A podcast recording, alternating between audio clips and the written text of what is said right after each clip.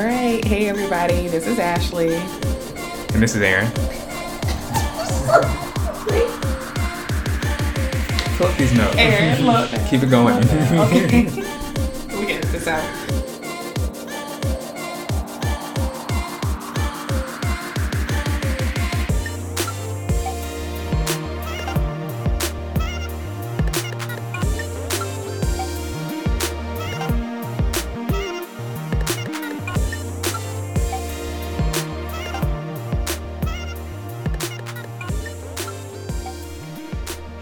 Guys, welcome back to this week's episode of A perspective.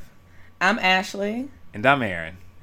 and thank you guys so much for joining us another week. We appreciate it as always. Welcome. Thank you.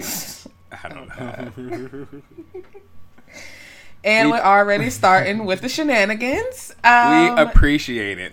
Thank you. Yes, we do, guys. We know you're chilling at home and listening to us. So, hey, thanks for letting us in your home. If that doesn't sound creepy. The fact that you're taking one of these 24 hours that you're spending in the house to spend it with us. One Thank of their you. 24 hours. Oh, One wait. of their 20. We're you know what see. I mean. Oh, We'll see, one of their hours. Whatever. Thank you. Whatever. We'll see, guys. All right, guys. Well, we're gonna go ahead and get things started. I'm not even gonna ask Aaron about business because he ain't got no business. And No, we're but we gonna should see how you're doing. How are you doing? At least that. bored in the house, bored in the house, bored. Weren't you just singing that? Ah. Oh. I am maintaining. Um, therapy is tomorrow. Praise Black Jesus. Um, yeah, I'm here. I'm, you know, I'm making it. I'm still working, so I'm very grateful for that. Um, yeah, man, I'm here, surviving. Yeah, that's interesting. Me too. I'm alive. As far as I know, I'm well. as far as I know, I'm alive and well still. Uh, I mean, I did have this little cough. It sounded a little dry, but I'm gonna blame it on something else. Like it didn't. Mm-mm, mm-mm. I'm not claiming any of that. COVID. you know, I think many people will be more in tuned with their body Mm-hmm. moving forward, which is gonna make better, like, which is gonna allow you to make better health decisions. Like, I think uh, it, it, there will be some good that will, you know, come out of this that will have Yeah. lasting impacts on people and their relationships with themselves. so.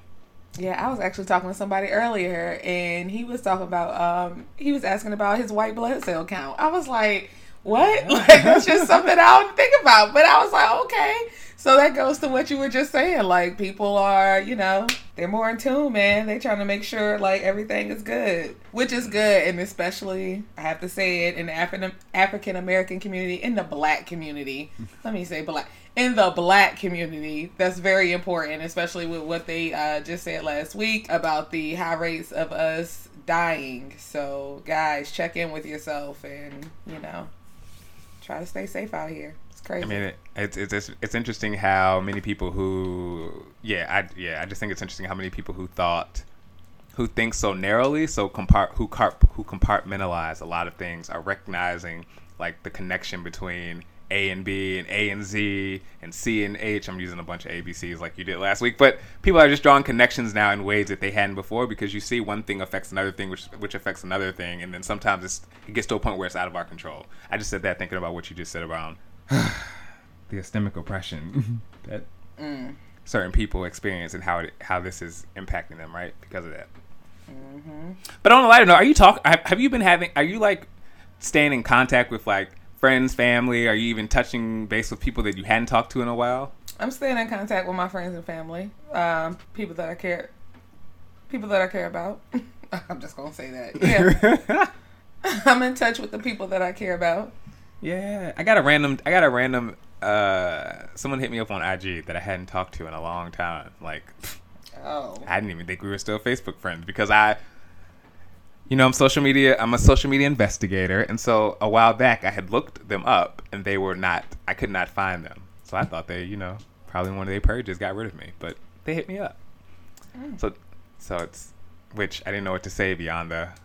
I'm doing good. How are you doing?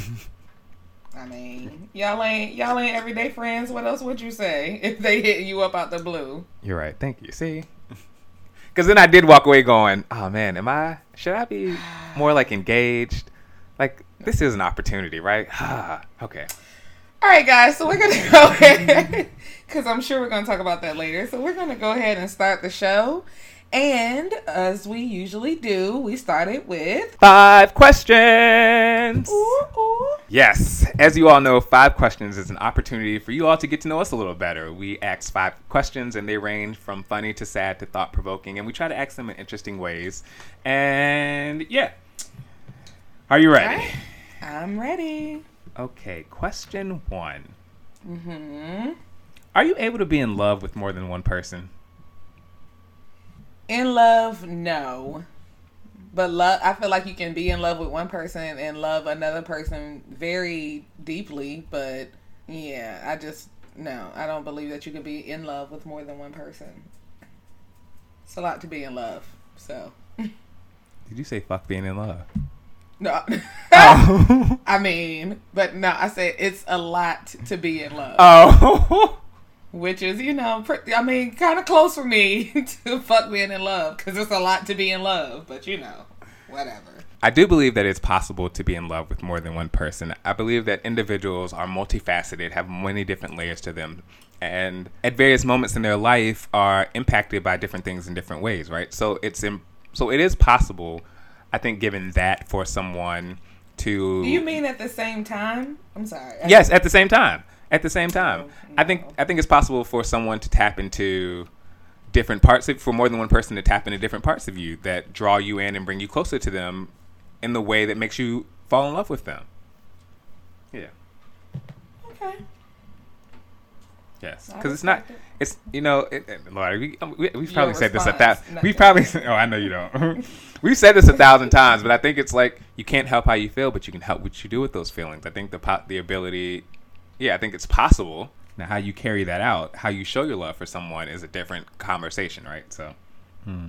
I think about okay. I'm gonna move on. to Question two. I, it makes me think about like situations where people have written in movies where they're married to someone and they love someone else from their past, or they really fall in love with someone, get married, and then that ex from their past falls up and they realize they love them too. I mean, how they choose to carry that out depends on who writes the story, but you know.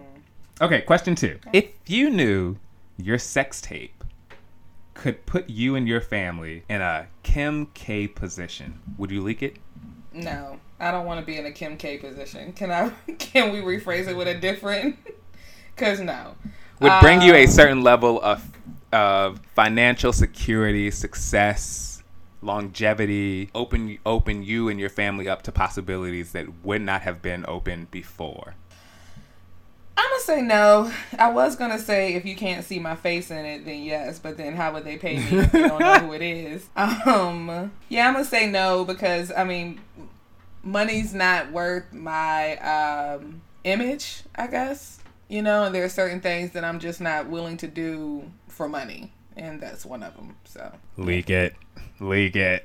What site do we need it to go on for it to reach the most amount of people? OnlyFans, you up there? you know they said there's been a spike in OnlyFan accounts. Let me Yes! find out you up there Uh, leaking sex tapes. they do not just have sex tapes on OnlyFans. There's a range of videos for people to subscribe to based on your interest.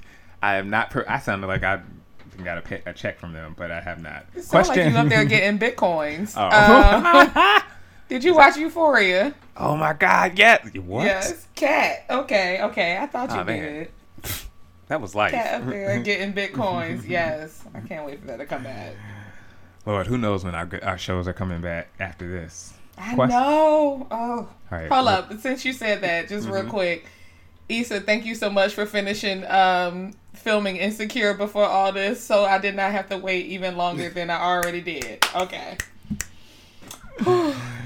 Ah, shout out to Issa Rae Production. hmm Question three. Okay, this is a scenario. All right. So Is this but- question three? Yes. Okay. question three. Yeah, yeah. I mean, it, I had to look at it myself. All right. Scenario. So you're dating someone you've been dating for a while, and all of a sudden, you know, and so in this in the course of dating, you naturally sometimes spend time at their house, sometimes they spend time at your house, and one day you start to real, and we'll just say over the course of time, over the course of dating, you start to spend more time. They start to spend more time at your place. One day a week turns into two days, which turns into five days. And next thing you know, they have pretty much moved into your house without there ever being a discussion. Mm-mm. If for you, this is not something that you want you you know it doesn't you you still want to be with them you still love them you still like them you still want to get to know them but the idea of living with someone is not not for you if you decide to have a conversation with that person and tell them and they get upset, they feel some kind of way, are you wrong? No, I'm not wrong. It's my space. I pay the bills here. like, it's okay for you to come and visit, but no, no, no. I'm not wrong for saying, and I, and I have the right to say something. And hopefully, I will say something before it even gets to that point when I notice, like, okay, this is a trend, and I'm not ready for this trend to be permanent. So. Right. Yeah, I mean, yeah. I, I, I agree. I don't think that you are wrong. I do not think that the individual is wrong for bringing that up. I can see how someone can get caught up in the newness of a relationship or even the the peaks of the relationship and so you seeing them every day there could be a you seeing them every day at first doesn't register in your brain that it's becoming more of a living situation a cohabitation uh, versus them just kicking it and when you finally realize it, whether it's a, a, light bulb just goes off in your head or whatever contributes to that light bulb going going off in your head, when you address it, one, I, I just applaud the fact that you that someone has decided to address it. Now, how you address it could be a different conversation, but the fact that you mm. say bring it to their attention and sh- shit, you want them to start going home? No, they're not wrong. Right. No, my space. Boundaries. Set them up early. How you start the relationship is how it goes. Mm-hmm. Even though there's some nuance to that too. But question four Is being right better than sex? Being right? Yes. Is being right, the feeling of being right, better than sex? Oh, it depends. It depends on what I'm being right about. It depends on who I'm having sex with. Like there are a lot of uh, details I need in that. Um, I mean, I feel like I would choose. I say this because one, I love sex, so I'm going to choose sex over being right. But I'm also going to say I'm always right, so it doesn't. I mean, I get both. Like, I get both. So, and for anybody out there that's hating on me right now for saying that I'm always right, you're part of the problem. I'm always right. So, it yeah. sounds like though there could be a particular situation if the setup was right where you being right in that moment would be better than sex. Oh yeah. Uh, yeah, yeah. But again, I just I don't I mean I'm one of those people no, never mind. Excuse me. Yeah. But I'm gonna stick with sex because I still feel like I'm always right. So Final answer. Wait, did you say what you would choose though? No, I was gonna say. Oh, okay. I think, I think being right is better than sex. You know why you're choosing being right? Why? Oh, you know why you're choosing being right over sex. I'm just gonna say that. You know why. Leaving it no. at that. Question. what question we on? You know, I will say though, I think that there's something to be said for I wonder if a part of why I think being right is better than sex is because I attribute being right as like a boost of ego in that sense whereas I'm not attributing the the the satisfaction the high of sex. The physical feeling right. Right that I'm not necessarily attributing that to ego and I wonder if you attribute that to ego, right? Like, shit, you you think one, you how you feel about sex, and then two, like you know what you're doing, so that make that is like you being right, right? Like you knew what you was doing in the bedroom to make it anyway. I don't know. I mean, but both of them. I mean, either one really, excuse me, is not a lasting feeling because you can be wrong during the next argument, you know, or you can be right in that moment and then you get over it and then it's like, oh, who cares that I was right? And same with sex. Like you can just have some bomb sex for an hour, hour and a half. But you know, a week later, that feeling's gone. You're gonna need that feeling again. So both of them, but I think both of them could be, yeah, ego driven. Okay, huh? All right, yeah. I'm just talking. Well, you know, some really good sex can actually have some lasting impacts. I mean, yes, but I like that's why I gave it a week. Oh, you no. to- well, I'm just saying. I, well, I'm talking about people who then like see their partner, that sexual partner, in a whole new light, and so how they interact with them moving forward is now changed based on the fact that they've had sex, right? Like they're stigmatized. Like that is a word, right? so, Oh, yeah. or winning an argument, or w- being right. I'm not necessarily thinking always in terms of an argument. Uh, maybe like you've had a like you had a a really good day at work where something that you did turned out right, right? Like created like your approach to something at work got you the kind of praise or accolades or feelings that, you know, made you feel good. So that feeling of being right. You know, there are different ways. Yeah, if we start talking about arguments, that's a whole other conversation. Question five. Okay. Where is it at? Okay, tell me an impact from your past relationship or ex that shows up in your life today. An impact from my ex or what? From your, your past relationship, your ex, Oh, okay. Hmm. Let me Something- think about it for a second. something you that relationship taught you, something that happened in it that now impacts your, you know, how you move today. I think for myself, a part of why I am still single, or I think a part of what has contributed to my thoughts around getting into a relationship. No, it is not why I'm still single. I think a part of my thoughts around relationships has been because of ODU, and I think that is something that that relationship uh, left me today. Less, it's less as it's less, uh, it's not as strong today as it was yesterday. But I do believe that the rem- there is some remnants of that.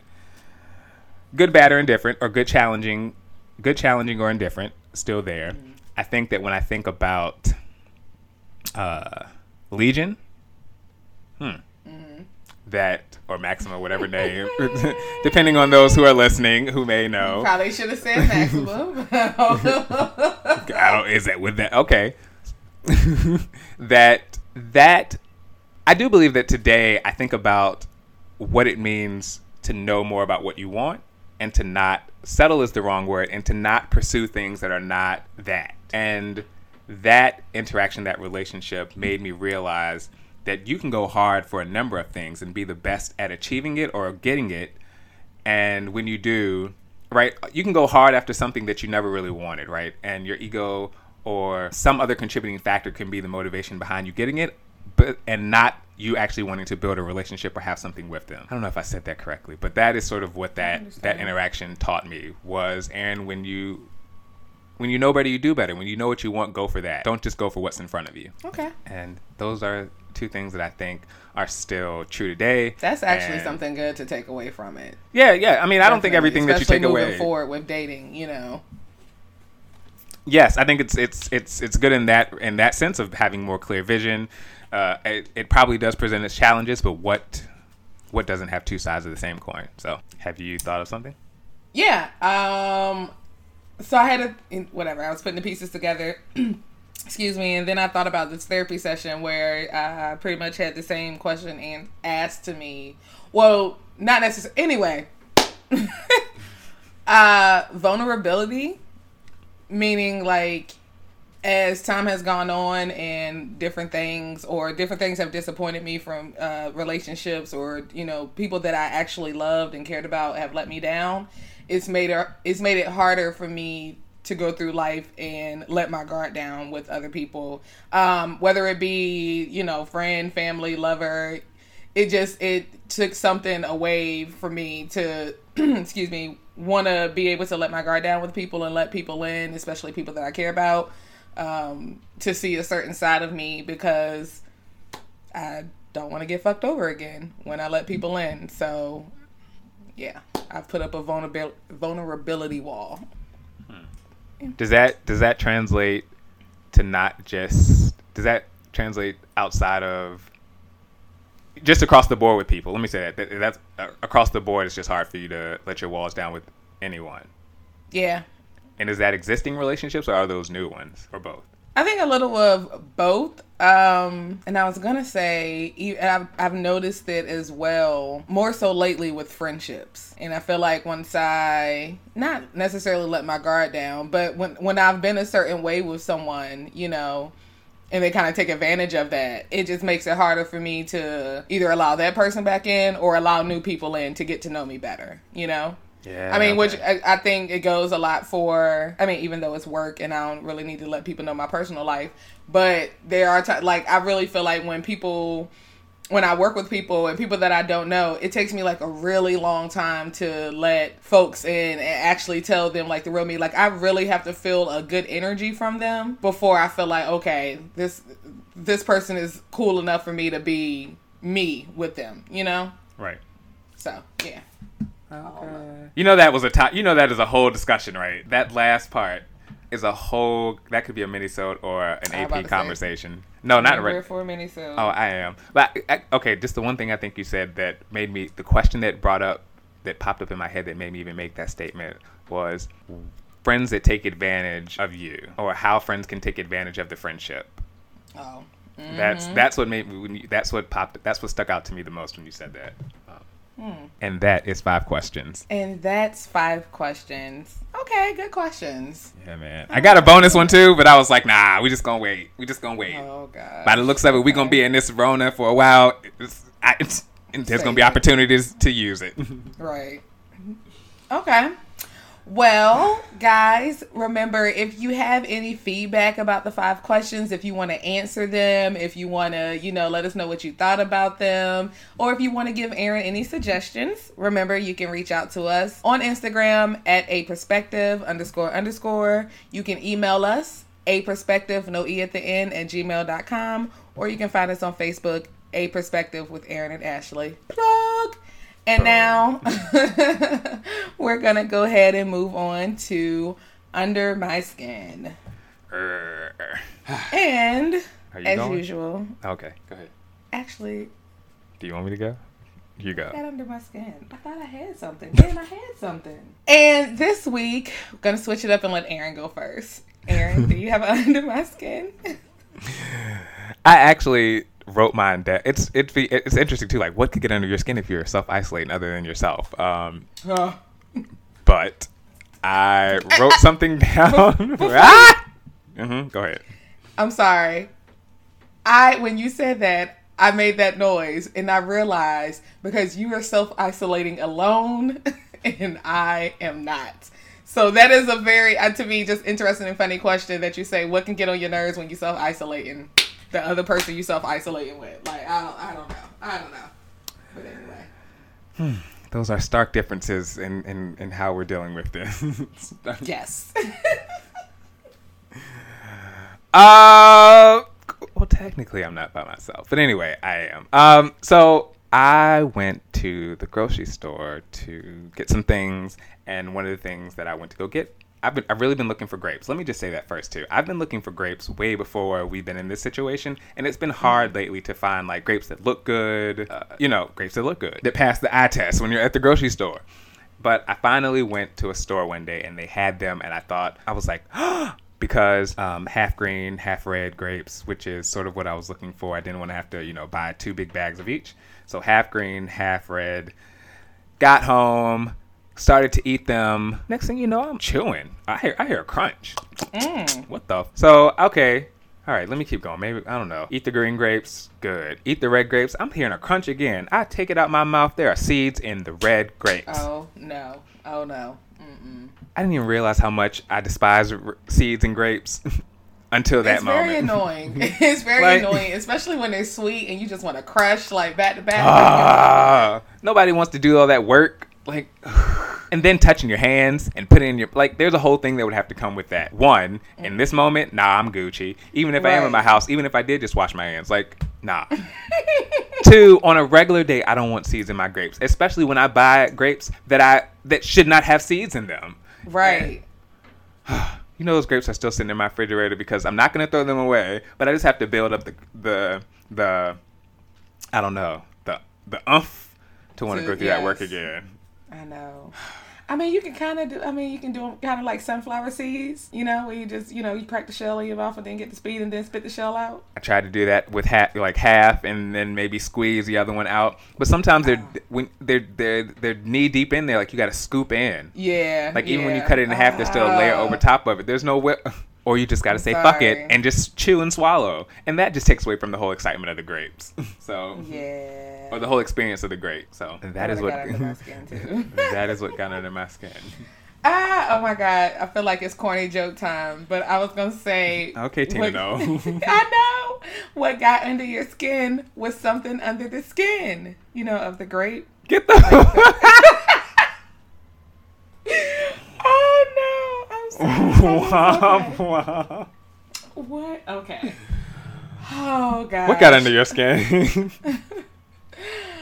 Coronavirus. No. Um, I mean, so it's really not much, I guess, to get under my skin since I'm stuck in the house. Well, not much that I can say up here. Anyway, so um, what I will say is similar experience at the store. And what got under my skin is for the past three weeks during coronavirus, I have been trying to get a pack of chicken thighs because I want to fry some chicken. Like, I just want to fry some chicken thighs. I went again on Sunday. They had literally three packs of chicken breast in the, in the store. And that was it. Like there were no chicken thighs, no legs, no wings. And I just want to know people, what are y'all doing? Like one, what time are y'all going to the store? Like what please let me know what time I need to go to the store. What time do I need to get up? Like Are you going when they first open? yes. See, so- on, on on Sunday we were there by 8:30. And I'm like, "Come on." Yeah, the see, I store think opens I think 7. now I think now you have to start going the day the truck comes in in the middle of the day. Because what I've noticed is that they're not stocking. There's no overnights going on. People are those people are working when the store first opens. At least that's been my experience going inside Target. Like they're restocking when the store first opens. So you have to go either at the end at, at the end of that day or you have to go in the middle of that day. See, and I don't have time for that because I'm working. Like I'm working during the day. And it's gonna take me longer than an hour to, you know, if I take my lunch break, it's gonna take me longer than an hour to get get to the store and get back. When I go to the store, well, no, maybe not these days, because now I like to get in the store and get out. Like, and Robin don't be playing either. the other day, she was like, "I can't breathe in this mask. We need to go." So, yeah, but yeah. Ah, but that's what got under my skin. It's just the lack of chicken. I mean, I've been looking for chicken thighs for the past three weeks and still cannot find it. And I just knew that by being at that store by eight thirty in the morning on Easter Sunday, there would be at least one pack of chicken thighs in that store, and there was not. So People racked up Saturday night. I guess so. I guess so. Oh, speaking of that funny moment, I'm sorry. Wait, first, does that wrap up under our skin? Oh, yes, that's all I got. Yeah, see, well, guys, we're not too angry this week. I mean, I guess that's a good thing. Um, but what I was gonna say is, my grandmother made us do communion on Sunday. Did I talk about that? I don't know if I told you or if I talked about it on the show the other week. But I mean, you told me. You told me. In, oh, I did tell you. Oh, okay. Well, I did my communion. Yes, I just yes, I did it. Just well, Oh, Easter did just pass. Yes, okay. yeah, Sunday. Oh man, yeah. Um, okay. I watched like three services. I did. I did try to do communion as best I could. yeah. Yeah. yeah. I don't know. All right. Whew. Well, now let's move on to. Ooh, you live. Robin could be playing drums. She could be playing drums for y'all. You live with a musician. Y'all could be having a whole Sunday service choir. Let me stop. All right, go ahead. You know, we actually did. I'm not even gonna front. On Sunday, we actually did have Sunday service. Like we had, we played our gospel music after I did my communion. Like, or was it before? No, it was before. It was before we did communion. So we had praise and worship.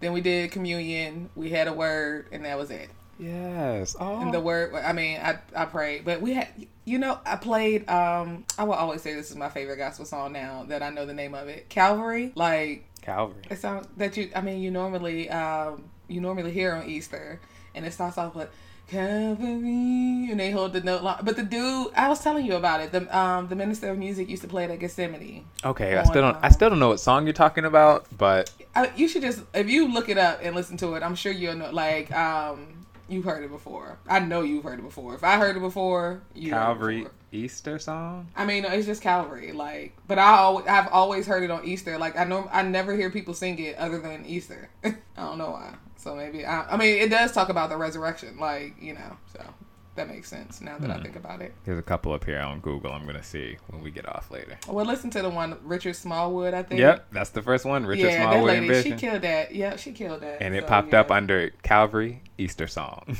Yeah. Oh well. See, I was right about that.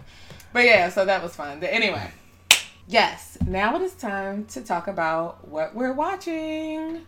Oof. Lord, what are, what are people not watching? I was about to say, um, well, I've watched Netflix and Hulu. so- That's it. Um, yeah, just pick pick your poison, and I've watched it. Now, so this week, what we watched. So I watched some oldie but goodies. All right. So I'm gonna start off with Players Club. Everybody knows Players Club, and I realized it has been so long since I watched that movie. Like, but I still remember everything. I always say my only part I don't like is when they in that hotel room. Like I was, oh, that part just pissed me off. Still. Like it will, it still pisses me- all them niggas in there not doing nothing. You're trifling. Fuck. Ooh, that pissed. Uh, anyway, um, What kind of nail yeah. did Netflix have with them? Because they were promoting, at least on mine, that was promoted like nothing when it dropped. Players Club. Oh yeah, Mm-hmm. everybody was talking about that. Strong Black Lead, the Netflix Strong Black Lead. Jake Page was talking about it. Um, did you see LisaRaye's video she put up there, still doing her little body roll like Diamond? No. Oh man, people were reenacting scenes from Players Club. Well, that's what made me think out, about it. like- That's what made me want to watch it when I saw somebody did a video of the um part where she walked in when she oh lord that scene, but when when she first walked in and she got on Oh, the table every- and she got on the table, all y'all motherfuckers something something something. Oh, um, oh, oh, oh, oh, oh, the lady from um, Married to Medicine. Married to Medicine. Oh, she did. She reenacted that part too. When she at the stripper when she was at with the white cops. Yes, I didn't know she did. Yes, the lady from Quad. I think no, was it no, not Quad, not Quad. Ah, I can't think of her name. is she a doctor? Yeah, she wanted a doc. She's the Doc- dentist. Oh, I don't know. I don't. Oh, heavenly, Heavenly. heavenly, Oh, okay. evil ass. Um, yeah. So Players Club, Players Club was I don't know that it it really is a cult classic. Like it is. I just love it. I can watch, but I can't watch it like it's not one of those things I can watch every day. But it's definitely something I can see maybe like once a month and be okay with it. Um, especially because the fight scene, like I just can't wait to get to that fight scene. Like that was that was real. Like that made you you felt like I'm about to beat your ass. Like did you deserve all of this? Like Whew. And she was like, maybe after I'm done with you, I do you like Junior did Ebony. What type of shit is that to say? like, what type of, as a woman, what type of, oh my God, that movie, I, things that you watch when you get older.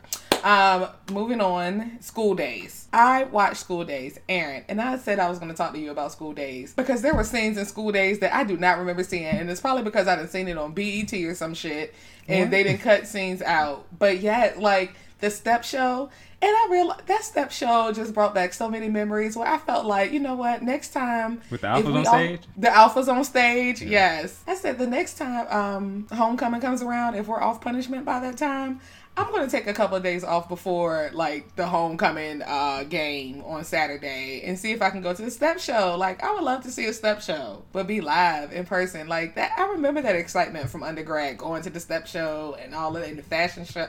Makes Oh, you remember. show. Makes you It remember does. that that the HBCU life. Right, and that and that movie definitely brought it out. But I also, you know, maybe unpopular opinion, The School Daze was good, and I definitely got the message. But Spike, What? Spike Lee just I don't know he he makes me chuckle. One, and it's probably because of how how I am now. I mean how how times have changed. Let me say that. The scene with uh what was Spike Lee's name on that? I can't think of his name. It's not peanut, is it? No, it won't Peanut. Um, In oh my Days? god, I can't, in School Daze. I cannot believe I can't Ah, remember his name was um. Damn it, I can't think of it. Anyway, just that scene with him and um, I call her Gina. Half pint. Half pint. Okay, and that scene with him and Gina, like, oh, that just made me feel some type of way when I was watching it because Gina, what the fuck, man? Like, why you ain't just say no? Like, no, ain't no nigga worth me sleeping with another nigga to show you that I love you. What? What kind of sense does that make? What kind of sense does that make? But it also made me think too when I was trying to look at it from the perspective of this is a young girl in college, in undergrad, caught up in that hype of that life, you know, and she got this the number one dude on her side or whatever. Like, but still, sis, like I don't know, I don't know. But times are different. Um, All I'm gonna say is there is some truth to that that saying. see, that's not okay. Don't even. I, I don't even want to know. Uh, the other thing, what what is it? What is it? What is it? Um, oh, Spike. Why him and his oil on people or water or whatever makes them look so sweaty? Why do you have it? Like I know School Daze is old as hell and it is what it is now, but he just kills me with that. Like I don't know, he just kills me with that. But there were just some. Um, oh, I think what made me upset now watching it. See, it's been a very long time since I saw School Daze too. Let me throw that disclaimer out there. So that's why I'm talking about this so long. The Jigaboo uh, wannabe Nah. scene. Well, Okay. you got nappy Mm-mm, mm-mm. Got a bad head, got- Yeah.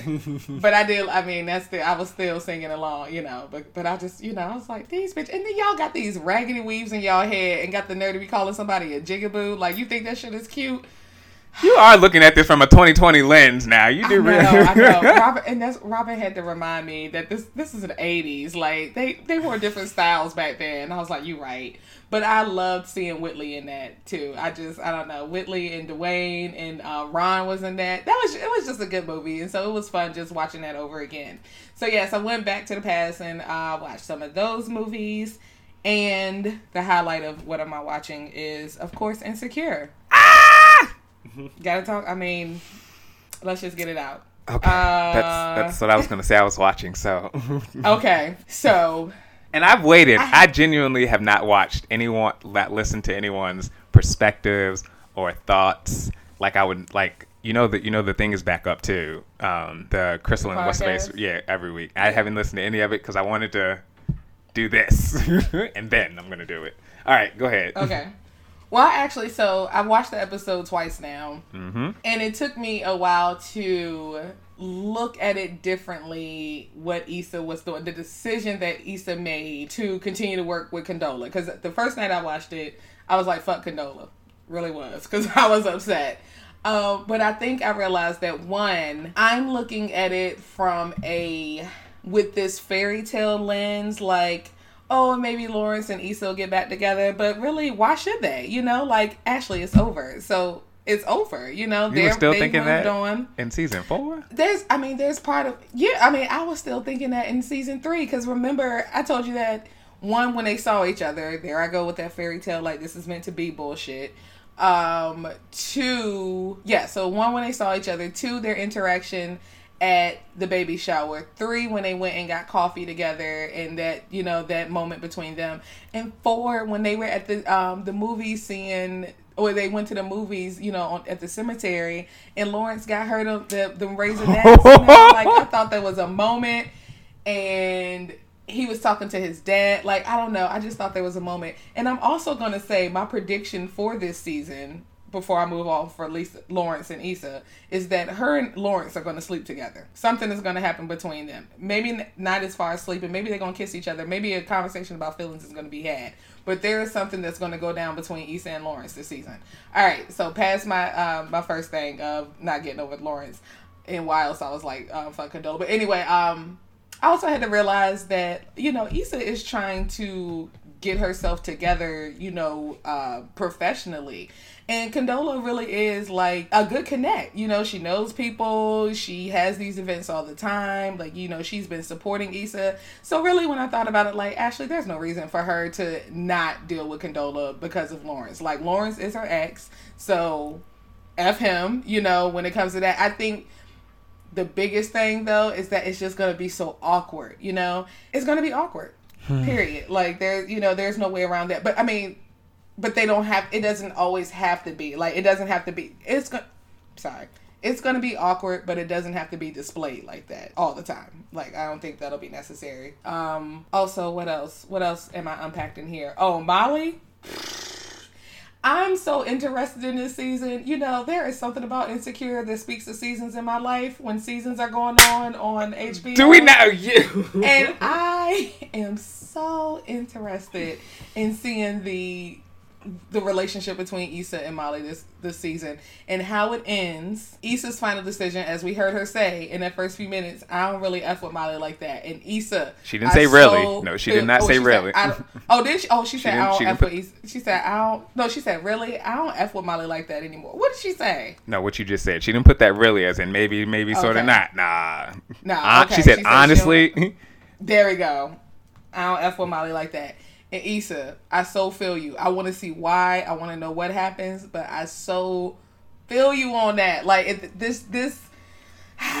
That's interesting. You say too at the end because I I don't know if that's at the end, right? We don't know if that's the end of the season or at what point that actually happens. Do we get Oh, to see what comes of what happened on the other side of that, and to what degree or not? Right. Yeah. Hmm. But I'm in, yes, and uh, cause Molly is Issa and Molly right now to me are the perfect example of one friend growing in life and trying to do better, and that other friend staying stagnant in the place that they have been.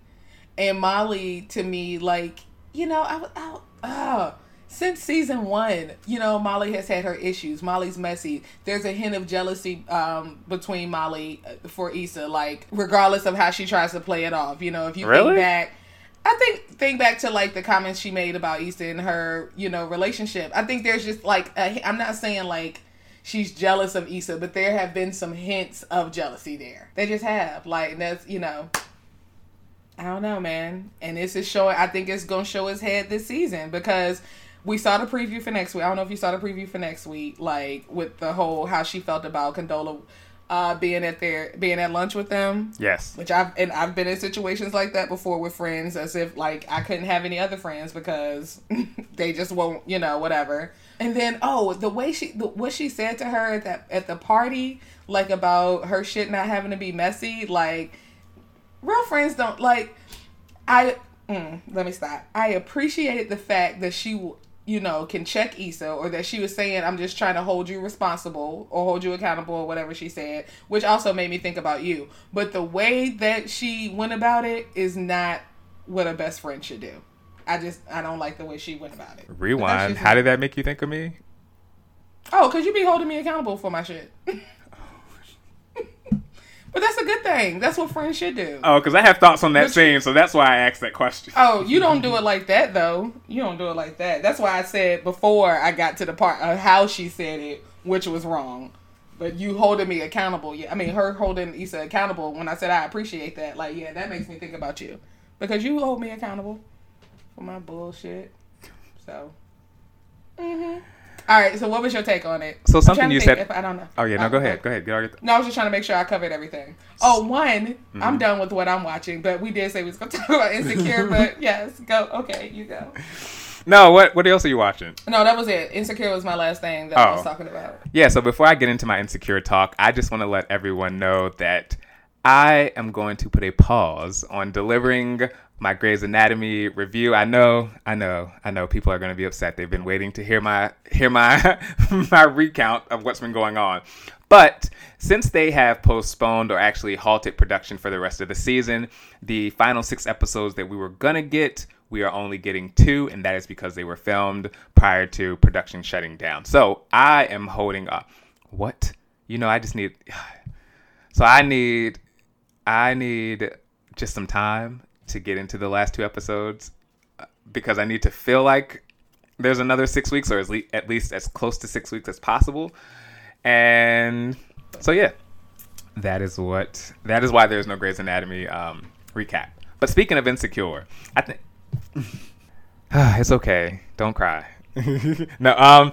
So you said something about Condola earlier, and uh, the thing before I, the thing you said earlier, I think it actually is interesting that Condola came into her life at that moment where that type of friendship was needed Oh, in man. Issa's life, and I think that that speaks to. Um, It's tragic. no, you said something interesting, and I thought you said something interesting about uh, Issa and Condola, and one of the things that I took from that, uh, I don't know, whatever.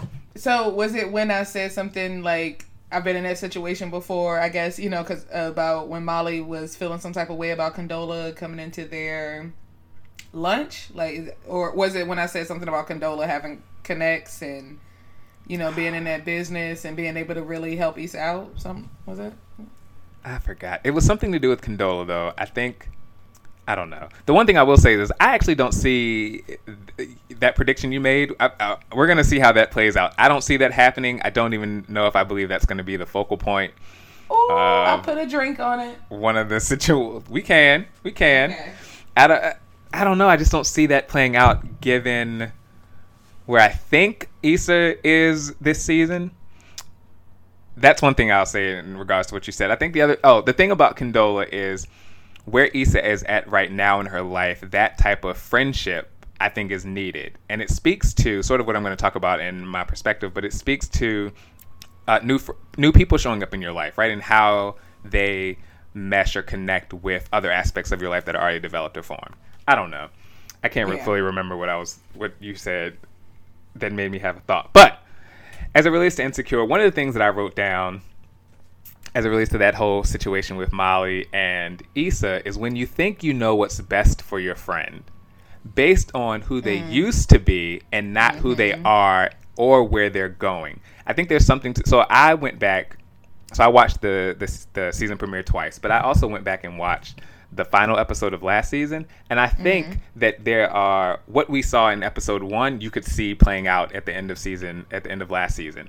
When you oh, think about true, true, true. When you think about Molly stepping in for Nansford and stopping her, and then uh, finally telling Issa at the end, and Issa having that reaction that they did, where you know, just because your fu- your relationships are fucked up, don't mean that mine need to be. And sort of Molly, what are you doing? You're not that type of person. This is not who you are. And that I think we could see some of what we're going to see play out this season happening in last season, and it's going to come to a head. Okay. Um, and I do think that it's there's something to be said as it relates to this situation that we're hope that we're going to see play out when your friend when you're developed in an area of your life where your friend is not or when you're more secure about a specific area of your life where your friend is still growing it can be challenging or it can put a strain on the relationship when that friend starts to grow in that area because you're used to interacting yep. with them on a on, in a specific way and now that they're evolving and changing I think there's one that there needs to be a conversation between the two but then two there also needs to be a recognition on oneself that uh, this person who I'm considering my bestie, my friend, my road dog, you know, my ride or die is evolving and maybe I need to step back and assess how I approach them now as it relates to this yes. specific area of their life, right? There's some there's some onus on oneself to approach the relationship uh, just with more thought, and that is sort of what I was gathering just in that moment. See, I don't even want to predict what may be happening in the future, but in that moment where Molly said that to Issa, I could see that Molly was approaching her not having fully recognized where Issa was in that moment. Like Issa was riding a high. I don't even know. Mm-hmm. I think if I, if I just tried to like give a summary of what Molly said, I don't know if I could deem that being wrong or inappropriate or rude because earlier in the episode they had just said they were going to hold each other accountable. Molly's approach to holding her accountable is where I have some issues. The issue, yeah. right? Because even if she had said what she had said the day after, I think it might, it would have had a different impact. I think Issa was truly riding a high. She was looking for the kind of support that was gonna keep moving her in that in that direction that she's been trying to go in, right? Which is trying to get shit done and and trying to get shit done without so much negativity and so much of the other things that have been hindrance to her in the past. So I think that we're just that's going to be an interesting thing to see. I think the other thing I wrote down, oh, is separating the relationship you from the work you, right? And can friends tell the difference? You are who you are, and hopefully, or in an ideal world, or whatever phrase you want to use, the, the, the you that shows up at work is still the same you that's not at work. You're just using different parts of yourself, right? You're recognizing right. that there's a place and time for everything, and so how it is that you choose to interact with your coworkers may not be is not how you're going to interact with your friends per se, because there's unless so, you're just not a code switcher. Because remember we talked about code. That's, that's code da switching. Da da. You're right. right. Yeah. Oh, dang. How is your um friend doing? Uh. Oh, okay. so I think there's something oh, to be said for that too. And, hate me. and we could see that in the episode too. I think that uh, Molly's approach to Issa, as I could see that in that first episode, and even sort of as I spoke, and even in the last episode, is to me feels appropriate for their friendship, their personal relationships as it re- as it relates to dating and things of that nature. But when Issa shifts into work mode, which is what we see her focus, what it seems to be her main focus this season, right, is trying to better herself in the area of work and giving and mm-hmm. profession and and making that the main focus, and then relationships, I guess, with niggas being secondary, which is we'll talk about that security guard, which is a whole other thing that I'm so excited that I got to see. Um, yes so yeah, so so Molly showing up in sort of an Issa workspace uh, talking to her and approaching her as if they're talking about you know niggas. And for Issa, that's not what she needs at this moment in her life, given where she's at, because she's moved beyond that. Uh, oh, also, I think Molly was projecting. There's also something to me that thinks Molly. Not that I give Molly a pass in that moment, but mm-hmm. Molly's approach to Issa at the end when she made that comment to me was her projecting her her lifestyle. Um, not her lifestyle was her projecting her frustrations given what had just happened with um oh boy what is his name okay uh, uh Andrew Right. I think she was still in her feelings. He you know, when so you say jealousy, I don't I don't necessarily know if I see jealousy. When I maybe that's the other thing I was thinking about. When you said a hint of jealousy, I think I would maybe what I think of you thinking is jealousy is me thinking of Molly Molly viewing Issa in a certain way and approaching her from that way. Not mm. not necessarily she's jealous of her in whatever aspect, but more I don't want to say hierarchy or you think you're better than in certain spaces, but you're more developed or more formed in a space where your friend is trying to go. So you're almost playing more of a paternal big sister role and not a friend role. And that to me can create some some tension. Because nigga, I don't need you to be my big sister. I need you to be my friend in this moment, right? Like mm. uh okay.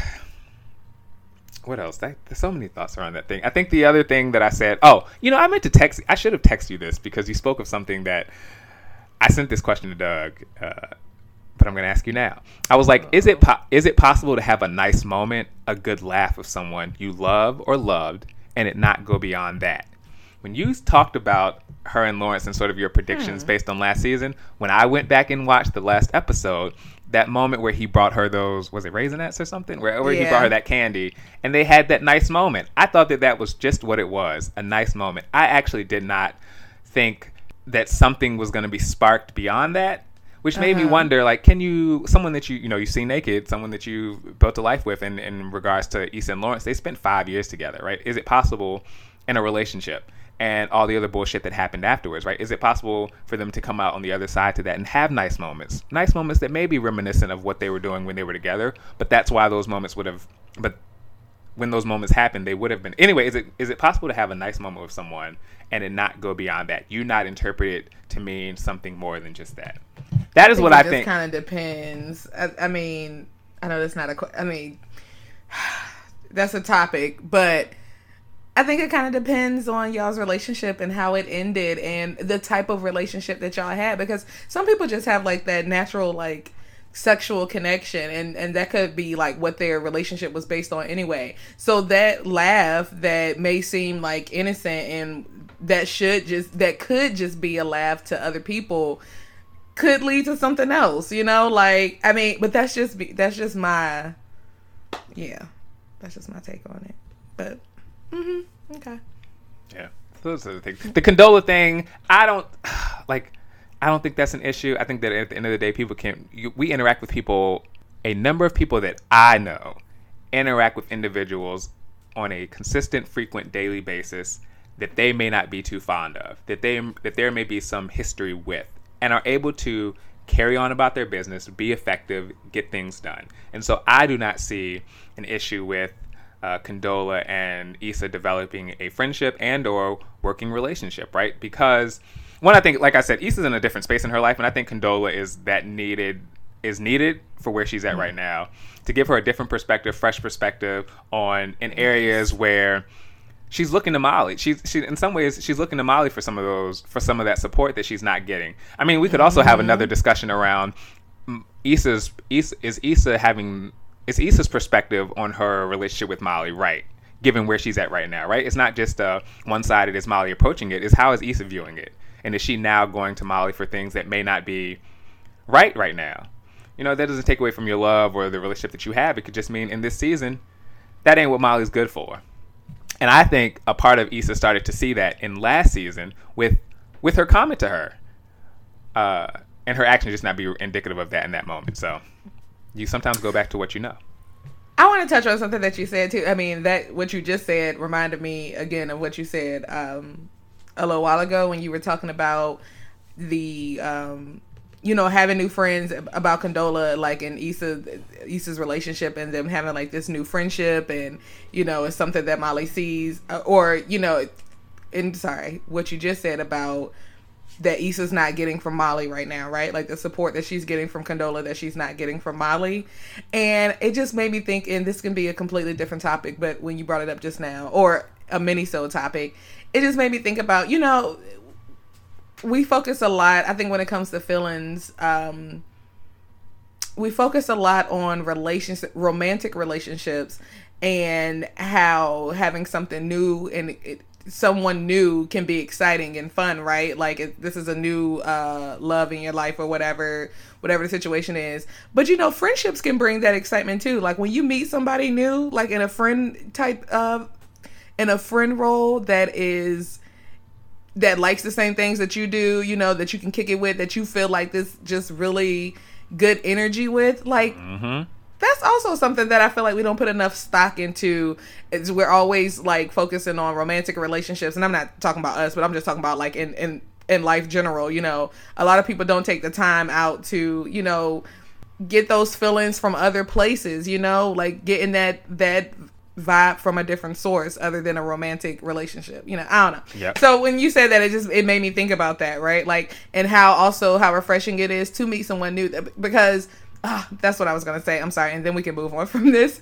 But I was also gonna point out how, um, damn, and I just lost it. Damn it! Hold on, hold on, hold on, because I'm I'm gonna make that point. Oh, it. You know, I was gonna point out how. So you again when you were talking about the Condola and her being something new in Issa's life, with friendships, I don't think we realize too that you know when you also you meeting these new people and they're like you said providing something that that other person is not. It makes it, it kind of makes it easier to draw you into that person, right? Like the same with a, a relationship, almost like I'm gonna compare it to cheating, you know, when you're still friends because it is it's just something like new and exciting from someone else that you're not getting at home. Ah, I don't know. I just no, no, you're right. But and, yeah. and see and see this is why we talk these things out because I would I would add to that is that it may not even be that yes, it is that you're not getting something from some from one place so you're looking for it in another place. It could be that you didn't need it before and now you need it now and you're recognizing what you mm-hmm. need now that person is not that person doesn't give that. So this other person or this other source. So when you start to see that or recognize that in someone else, that is where you gravitate. That is what you gravitate towards in those moments, right? Especially when you're being disappointed in one way, but it's not necessarily being. It can be viewed as being disappointed, or it could just be that now you're just getting the answer to the question that you need as it relates to what this person can offer you in this area of life, right? Your perspective mm-hmm. on that mm-hmm. situation can also contribute to how you approach it uh, moving forward and that that lasting relationship. Yes, we don't. When it comes to platonic relationships, friendships, it takes just as much work, just as much thought, just as much intention to build it and sustain it, right? For for the long haul, if that's what it's meant to be. Right. So, really yes. Uh, on a lighter note, just before we end this, I Issa and the security guard. when I say I appreciated that, I can't even tell you why. I just appreciated that scene. I don't know. I just appreciated that scene so much. Also, what's the girl upstairs with the problems and the ghost?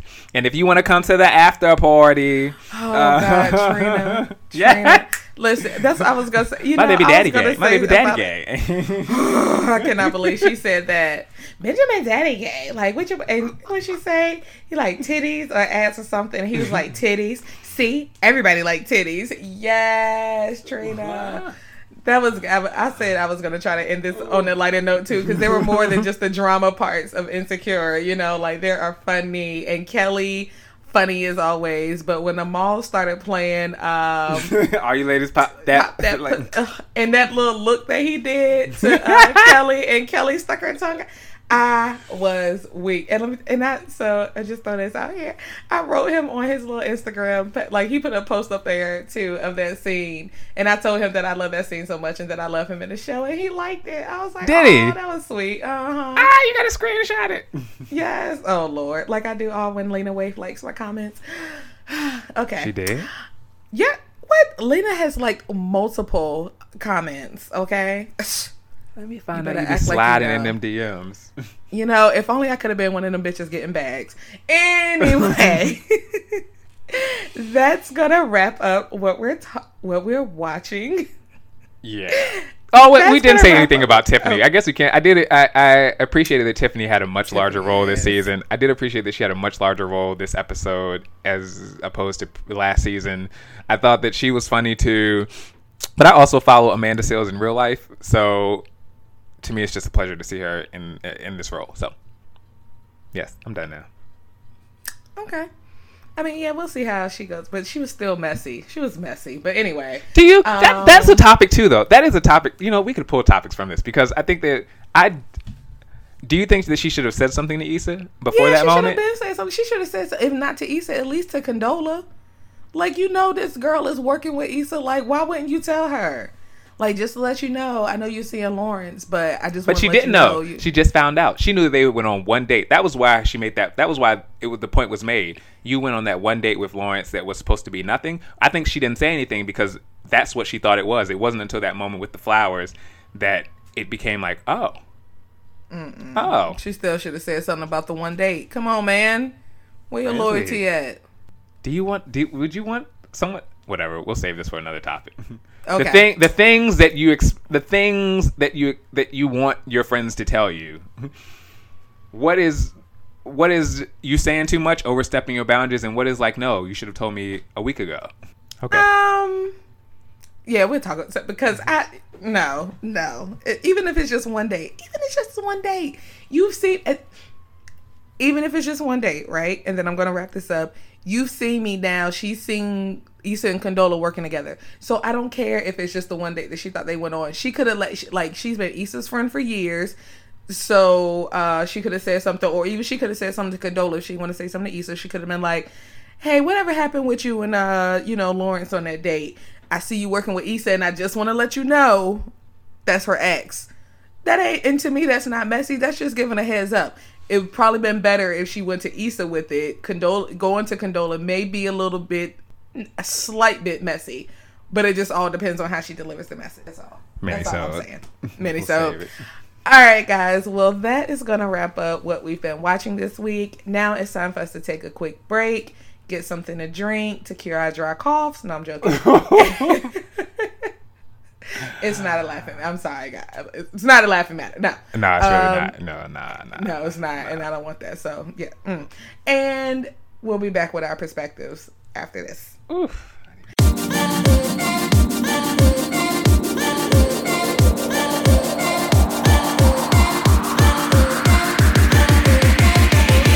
All right, guys, and we're back, and it's time for this week's perspectives.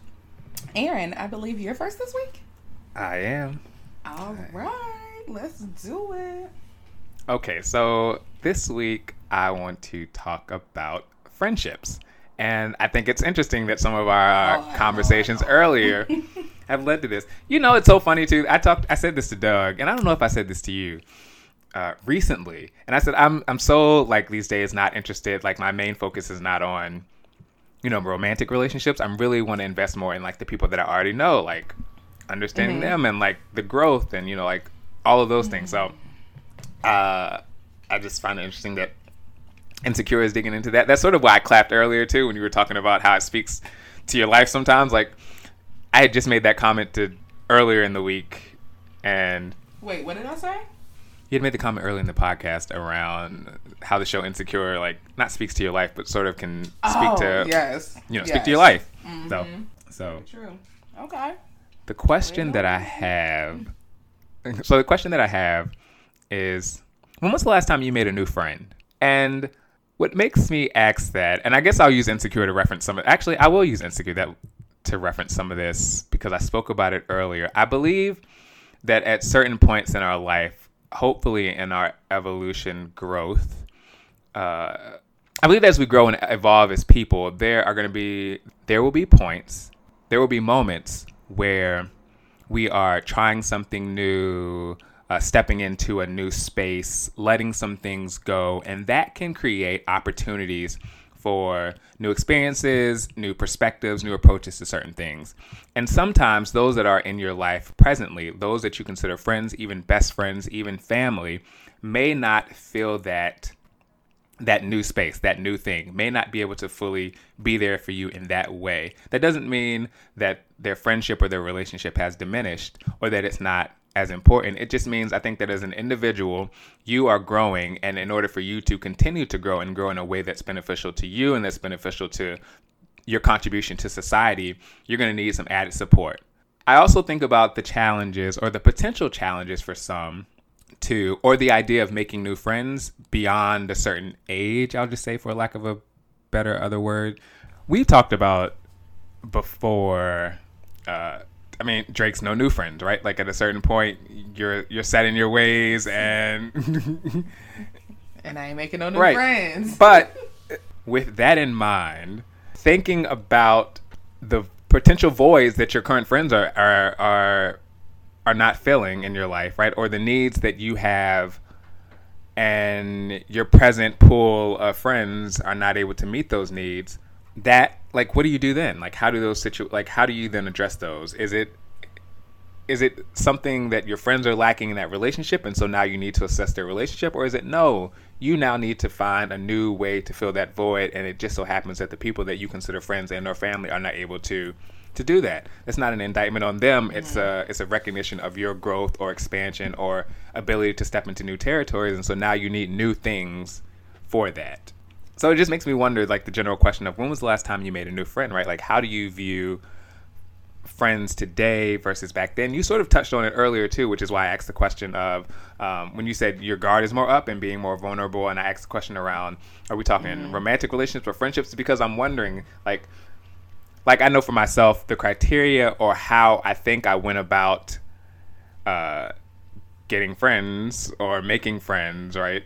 That I I know that that mindset of mine is like is different today, and so I wouldn't go about it the same way. And so the question that I ask myself is like, Aaron, well, one, when was the last time you made a new friend? Two, how do you how do you go about doing that? Is that something now that you're intentionally thinking about versus like recognizing back then you weren't thinking about it. You were living your life doing your thing, and the people that came into your life, some stayed, some didn't, and some have are still here, and some are still not, right? So, how do you go about? You know, I'm, I mean, I'm going to answer your question, but I was just asking, how do you go about like making new friends? Because I think about how my life is set up, right? Where you know I go to work every day. I come home to Rob on the weekend, you know, on the weekends or whatever when we go out. What one if I go out with Robin, like it's it's just about me and Robin, and two on the weekends if I go out with friends, like I'm already with a group of friends that I'm not. So I'm not necessarily, I guess, fishing for new friends. You know, I guess so. Just how do I mean? I guess how do you put yourself in places these days and ages? I mean, well, while adulting, how do you put yourself in places to meet new friends? I mean, if it's think- not from work, right? Like yeah, I mean, I think that's a good question. I think the, the I think one way I could I could correlate work with being in school. In that the way in which I made friends while I was in school, right? Some people view I mean, when I was growing up, I was told my only job was to, you know, go to school and get good grades, right? Like so and in the context of me being at work, which was school back then, I was able to make new friends. I mean, I have a different view about making work friends today, which is one of my things, but the potential and opportunity to make friends at work is real because that's where you're spending a lot of your time. In the same way you spent a lot of your time at school you're naturally having conversations on different subjects and topics and perspectives right. that may not happen in your everyday life because you're in a work setting so you're talking about those things. I think that's one way. I mean i also think like it's important to stretch yourself right? Like and to not not stretch yourself. It's important to i think that for me it's important to to have variety in your life. And mm-hmm. so while there should be some things that are consistent that are part of your foundation trying new things, seeing new things, uh, even doing the same thing but going to a different place to do it, right? Opens you up to meeting new people and new experiences, and that to me is where the potential to meet new people that could be friends exists. Are we always cognizant of the fact that like, oh, this could be a new friend, or this like, are we cognizant of that when we're in the moment? No, sometimes we just. I think today people are more prone to just having a good time and then going home and calling their friends to tell them about the good time, not recognizing yeah. that they actually could have met new people and they can share that good time with the new people that they've met and develop friendships. I don't know. Um, huh. That's interesting that you said that. Okay, so I'm gonna say, um, the last time I made a new friend had to be around 2018, the end of 2018. Yeah, closer to the end of 2018. Um, it was someone from work and we just like clicked from the jump, even at work, like and, in, in working together or whatever, and that friendship grew outside of that, you know, like it was somebody that I actually let my guard down. Um, she's actually who I was talking about earlier too. Like, well, sometimes you just feel that energy from somebody, and so I just kind of felt an en- energy from her where I was like comfortable enough to be myself. Um, and I'm glad I was because the there's a really good chemistry there. Like I love laughing with her. Like she's, you know, we uh, have some of the same interests or whatever. And even I've, I've, I realized that sometimes like our opinions may differ, but I, I think that's healthy, you know, like, and I love like her perspective of things. Like, and she always keeps me weak or whatever. So that's always um, fun for me because I love to laugh. So yeah, I, I, say that was the last time I made a new friend. Um, I want to touch back on doing something different. So I, I, find that funny because I'm so reserved as far as meeting people. And even though this wasn't something that turned out to be like this lifelong friendship, that, but I didn't think it was. But when we went to Barcelona back in whatever month that was, we went to Barcelona, I actually met this um, really cool chick at a bar. And like we just got to talking and just, you know, come to find out she was like from uh, the DMV area, and she's actually now living in New York. And I mean, we just you know got to chopping it up and ended up exchanging numbers. And I'm like, look at me meeting friends over in Barcelona. You know, like just Check things that I mean, yeah, like. But I mean, I use that word friend loosely with that because I knew it wouldn't be like this lifelong thing. Even though she did text me later, which I thought was crazy because I was drunk and didn't even remember that I gave her my number. So um, have you talked to her um, since? No. Like i don't do that. And that you know she comes up i guess because her number's in my phone so she came up on like instagram and facebook. And i thought about um adding her and then i was just like nah. I mean and that's just because i don't feel like putting any effort into it honestly. Like i'm just not there. But i just i mean that was a moment where i stepped outside of my normal self and actually talked to like a stranger because you know I'm, I'm big on stranger danger. I don't do that. So uh but talking to a stranger and actually you know had a cute little, I mean, a nice little connection, cute little connection. Like, oh, hey, girl, you know, blah blah blah. So yeah. Okay. I, okay. I also want to point out. I think I, I think I, I, am recognizing as I'm replaying a lot of this conversation back in my head right now is that I'm speaking a lot about uh, new friends filling voids or stepping into new spaces that your current situation, current makeup can't fill. It's also something to be said for. It, I mean, you can also meet people who just offer a different perspective on a situation that you already have a bunch of perspectives on. And because that fresh perspective uh, and a sea of familiarity stands out, you want to invest and see where where they go as it relates to those things too. So it's not just sometimes that your friends aren't able to fill voids. It's sometimes like a fresh perspective and a sea of familiarity like helps is is good or needed or is what fuels yes. or is what fuels the the desire to build with them. I think for myself, you know, I don't actually have a year. Let me just say it's just been a long time since I've made a new friend. And mm-hmm. as much as I've, I mean, I thought about this topic like I'm the one that brought it up. I still haven't. You're the one who used to push me to like keep keep your friendships. I mean, keep your those connections and make new friends. There's always room for new friends. Yes, and okay. I still believe that to be true. Mm-hmm. I think that I'm not saying that I have not met new people, that I have not engaged in conversation with new people that I have not tried to that I have not tried. I think how I define friends, which I'm mainly using for this podcast, uh, but family. That's just been a long time, right? Even though I think in order for someone to get to the point of you considering them family, there, you know, there's there's a, a certain amount of time experience, right? That that happens before you get to that place. Mm-hmm. So, yeah, it's just been a while. I think I've met new people, I think that I've even intentionally tried to dig deeper on relationships that were once surface and have gotten deeper in that sense. Uh, so we're exploring new territory in our friendship. But no, I mean it's a criticism of myself too. Like I'm not even trying to beat around the bush on that sense. Like it's a criticism of myself when I've been thinking about this and building new relationships. Is what kind of relationships have I been trying to build? I mean, also an honest in Malibu, right? Like we've had like how many times we have in my first few years in New York? Like we didn't talk about like finding new friends. We were talking about like getting it in and going home, right? Like that's not a friendship, yes. right? Like so even in those intentional conversations around what it is that you're trying to explore in a new city, friends were not a part of it. It wasn't until what not like yesterday as in when I say that, but it was you know, a year ago, two years ago, uh, whatever moment that shift happened, where it was like, no, I think this is what I want from that space of life, Like this is what I want from from from people that I could potentially be intimate with. Mm-hmm. I'm clear on that now, and I have to be. And I guess a part of me is like recognizing that that came about because I took the time to actually explore that intentionally, and now that that's where it is, whether it stays there for the long haul or for not, one season or two or multiple, I'm good on that right now. Now I'm putting my attention, well, not now I'm putting my attention, I'm intentionally putting my focus on to building relationships. And so, while I don't have an answer today, I think that that will change. I, I do believe that that will change. Yeah. I'm, I mean, I'm exploring new things. I I'm mean, trying yeah, new things. uh, I've been in New York. It'll be five years in June, and so and everyone that's like already built in does not live in New York, right? Like that's another recognition, which is probably puzzling too to myself. Is like, Aaron, you haven't, because everyone that is a part of like that I would consider friends does not live in New York, which means I'm not seeing them consistently. We're not talking consistently. Our in, our ability to interact with each other, whether it be uh, forced, intentional, or because we are, we already have other dealings with each other, like those things don't exist. So, hmm. I mean, I think that's a whole other conversation and whatever.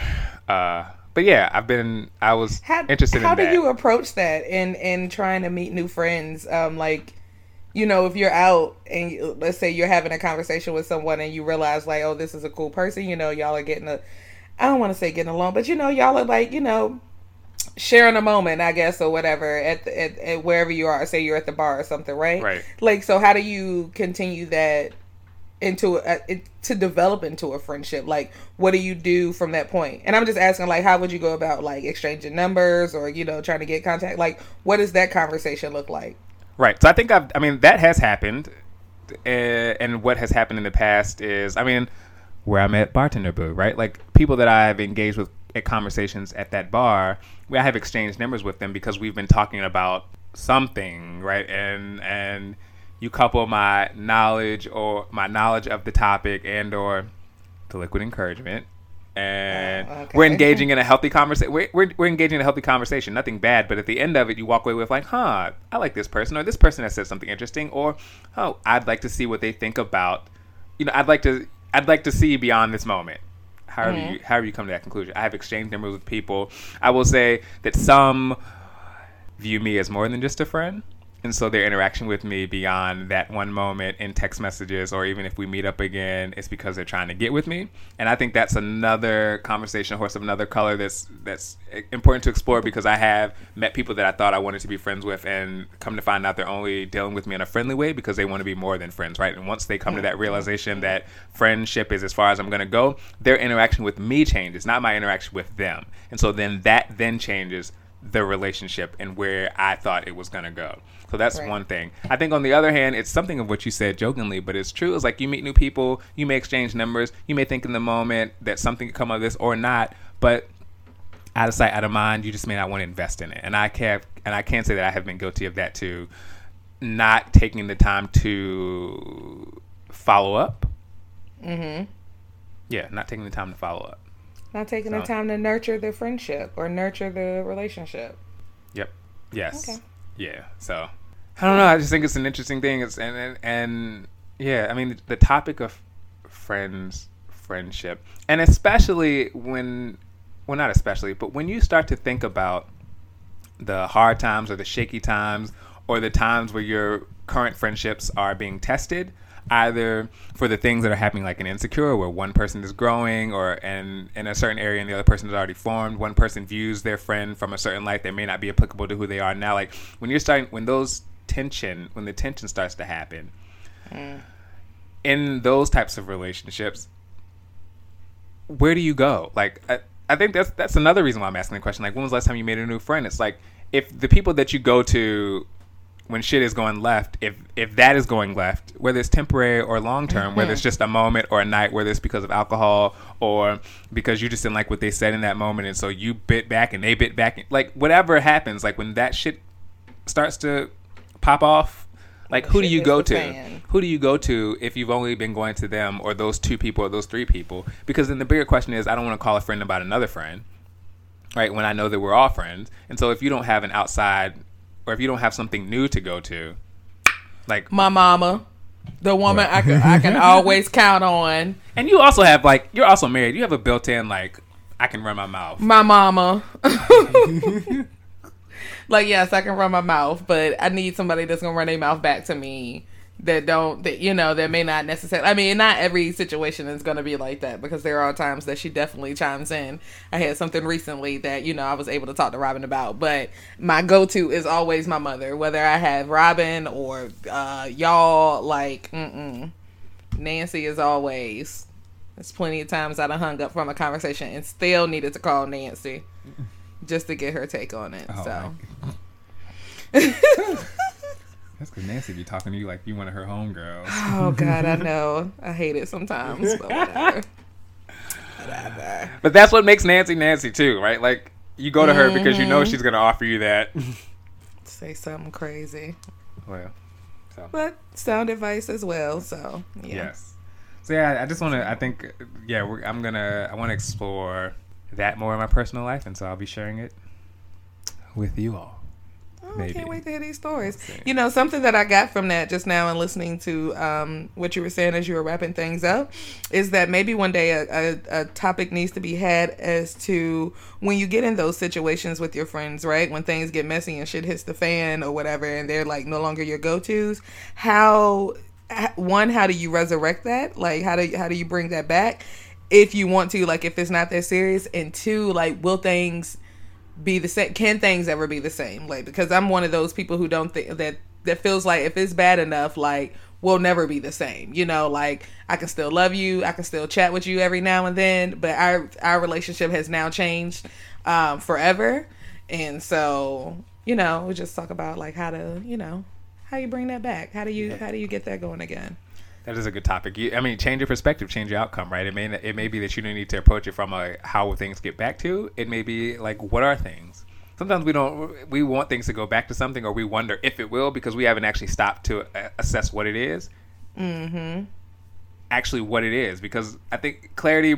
I think clarity brings clarity brings clarity, right? Clarity thing. Clarity makes things clear and makes the answer that much more attainable to me. And so, if you stop and assess, then whatever happens to that should happen, right? But yeah, man. I mean, those are those are tricky relationships, especially you know we ain't fucking, so.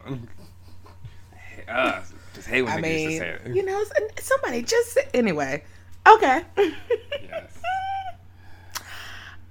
all right so I is that gonna it. Yeah, Oh. I think that's it. We're friends exploring. I feel like we'll probably have some reflections. friends. Yeah. Oh, the one thing I was going to say is for those that have not caught up on all things a perspective with Aaron and Ashley, I think I was trying to. Re- you should go check out our topic on ending a friendship versus growing apart. I was trying to see if I could remember if there were elements from that that we talked about that were related to the question that you just asked around who do you go to, what do you do when you know you go to. So mm. I was trying to remember if that was in that episode, but I maybe not. Go check it out. I'm going to. All right, what do you got? What's your you're Okay. you? Okay, so my topic today is so funny, right? So I was on the shade room earlier. Yes, y'all. Oh wait, sorry. Before you move, sorry. Just quickly, just God, it's all wraps up. Because we didn't talk about that. We talked about Issa and Molly, but I'm one like I think Kelly is still Kelly, and Tiffany is still Tiffany. But for some reason, I think Kelly fits like Kelly and the Issa relationship. Is it like that? Didn't seem weird to me, even in the growth of Issa right now, where she's at. Like Kelly still felt appropriate in terms of being able to support her in the way that she does, and Yeah. Tiffany too. So I wonder is that the closer that you are, the more that you try to put someone into other spaces in your life, right? The more you try to make them universal to you in terms of your friendship, is that where the danger is that where, you know, the danger lies? Versus like Kelly is her friend and they are good friends, but Kelly is her friend and like Yeah, I, I'm about to say that that they just have different type of friendships versus her and Molly. Like that's not even comparable. Like it, Tiffany and uh, Kelly would be Molly and Issa. Like nah, Okay. but So the- Kelly to Kelly to Issa no. the dynamics, the criteria that makes their friendship is different, which means you don't look at it the same. Right. Got it. Okay, go ahead. Yes. okay. So, um, yes, like I was saying, I got my topic from the shade room. Uh, Partially though, because I was actually talking to a friend about it last week, so I thought it was so funny. Because she had sent it to me and was like, "We were just talking about this," and so the topic was missing your single life when you're in a relationship or marriage. And what I was listening to in the shade room was Nicole Ari Parker, um, who's married to Boris Kodjoe, talking to I don't know their names. I think I know the dude's name is Chris um, but I don't know who his wife is. But anyway, and they were all, you know, FaceTiming or whatever or on live. And Nicole was explaining some of the things that she misses about being single. Like she she said she actually said like I miss him being my boyfriend. I miss those random texts, you know, about nothing, you know, just in the middle of the day that made me smile. I miss them walking up behind me, him walking up behind me, you know, giving me a kiss. I miss being intentional about date nights and all of that, you know, like things that I feel like once you're in a relationship, like a, and especially a long term relationship, I'll say a long term relationship, you tend to lose sight of or you tend to slack off because you, you're comfortable, right? Like now we're together, especially like in a marriage, like, okay, we done both said I do, I got you, you here. Now we can relax, like, you know, and I don't think it's intentional that people do that, but I think that you know you get into a routine and you get comfortable with just everyday life. Like, I mean, I'm, guilty of it myself. Like, we get up in the morning, we shower, we get dressed. I take Robin to work. I go to work. I get off. I pick Robin up. We come home. We chill. Repeat Monday through Friday, you know? And so and there there are times that we actually have to be intentional. We have to have conversations about doing something different, you know? Like Robin has said before, like I don't want to do the same old thing that we do every night. I've said before, I don't want to do the same old thing that we do every night.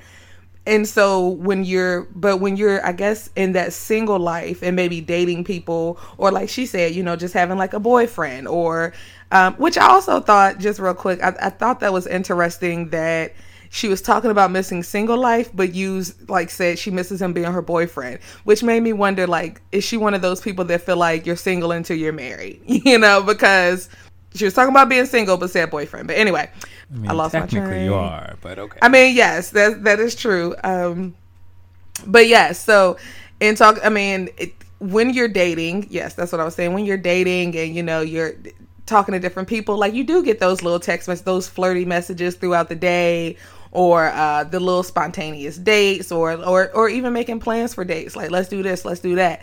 And it made me wonder so one like i said i had already had the conversation. And so i mean it, it, it hit home because i can understand where she was coming from. But i think that people I think sometimes, and not all married people, but I think sometimes in when you're married or when you are tied down, if you're one of those people who believe that even without marriage, you're not single. Um, but yes, when you're in those positions, like you tend to miss a certain level of freedom. But I was going to ask you one, you're you're you're you're my single here. You're my single person. Mm-hmm. Is there ever any time that you feel like you miss a relationship? And two, no. But go. The last time, no, the last time you were in a relationship, uh, did you miss being single? Go. Okay, so I think uh yeah, you, was... you redo that first question again. I, I was. Do you? I think that there's something. Ah, oh, you said something that made me go, huh? I correlated to the conversation of friends, but I think in the same way you get complacent in terms of you can get complacent with your friends and so it makes you your your desire or ability to want to make new friends or invest in those new friendships when you meet new people like that less inspiring or that less interesting to you because of what you already have whether or not it's what you need or what you like whether it's not what you need it's it's what you already have and you're going with that. I think the same thing is said in romantic relationships in that for some the the goal, the home run is marriage, right? Like and once you cross home plate, you're not you don't people forget that at, a certain point you have to go back up to bat. I don't even know how this got into a football analogy. Yes, oh, but I think it's the point that that's baseball. oh yeah. that is. Let me not let you do that. Let me not let you do that now to look yourself. Now, I know, I know my football and baseball. Okay, charge it to my head, not my heart. Mm-hmm. But I, but in relationships, there are some who put that energy and effort into getting the prize, i.e., the person, i.e., the I do, the marriage. And once that has been obtained, they are no longer in hunt mode. Like they're no longer hunting for their prey. They are trying to eat. And so the same level of energy, the same tactics that are applied to getting it are not what you do to keep it or to, you know, to, to once you get it. Yeah. Okay. And I think that's, I think that's where the disconnect is, is people don't recognize in, in relationships, like once what you did to get me is what got me. So you should continue to do versions of that to keep me. Yes. Yes. So, like that to me is where there's a disconnect um, in the chase versus the the chase versus I don't know what the sustainability afterwards. To answer your question, I, I I don't know. I do not believe that there are moments as a single man where I want to be in a relationship. Not today. I couldn't tell you the last time I probably had that if I ever did. Um, and when I was dating someone, no, there weren't moments where I wanted to be single. I think that when I was dating, i.e., whoo, when I was in my 20s, not even in my 20s, shit. I know, you know, I hesitated to ask because I was like, Lord, like, now, but which, back, which, which one is he going to base it off of? Oh, ah, well, I mean, I was relationship. Well, I've never been married, so I've technically always been single. But in terms of being in a committed relationship, being monogamous to someone, you know, mm-hmm. boyfriend girlfriend, yes. When I was in a relationship, well, actually, we're I mean, we're already questioning where the whatever. When I was dating someone, I was invested in that. Like that is what I was trying to make work. That is what I was committed to. So no, I wasn't thinking about being single. I was thinking about like keeping that going. I mean, I'll go so far as to say I was a little ditzy and and one where I was thinking long term. Like I could see myself, I was trying to set myself up or set us up for a long term relationship. Couple yeah, that. Oh my God. I'm sorry. That just reminded me of um, Ne-Yo. I'm thinking one girl, she thinking me, Earl hey. and Jimmy. Yes. Okay. And mm-hmm. Jimmy, but they have plenty. Oh. I was but inviting her into my heart. Ooh, but she was mm-hmm. out riding in some, uh, you know. Okay, sorry. Ooh, okay. mm-hmm. that album still, Ooh, still classic, still, still. Okay, uh, where no was question. I going? Where was I going? And you were thinking long term. That's what you said. Like even in, like yeah. So yeah. So there. So I've been time. so I've been guilty in some relationships like in relationships in the past where I was thinking long term without. I don't even know where I was going with that, but I was thinking long term, and so. Oh yeah, well I was thinking long term. So no, I wasn't thinking about being single or like that. I was too busy trying to make it work.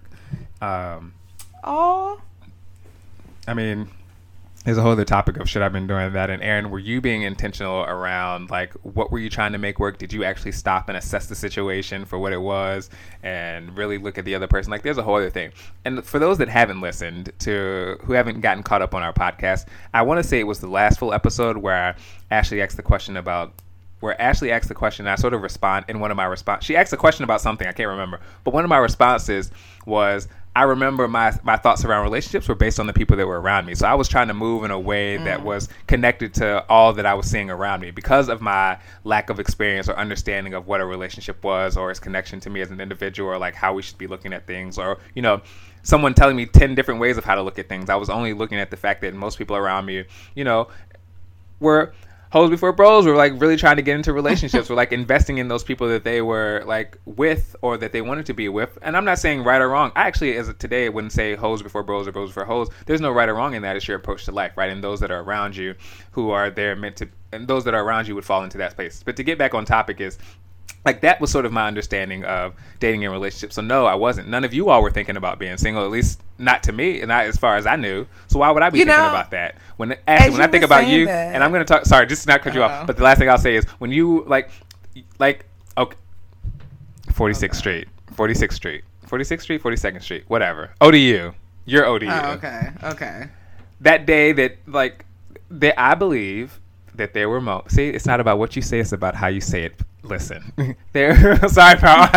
it's there were moments in your relationship where one could say it should have ended. It this needs to end. The direction wow. in oh. which we are going is not conducive to a healthy relationship. Right. But you didn't have, at least not to me. Like the, like there was no intentional effort in trying to make that happen. No, it was like I'm trying to put all this extra energy and hypeness and what makes me Ashley, right? Like into making this work. None of you were actually ever trying to talk about getting like moving on.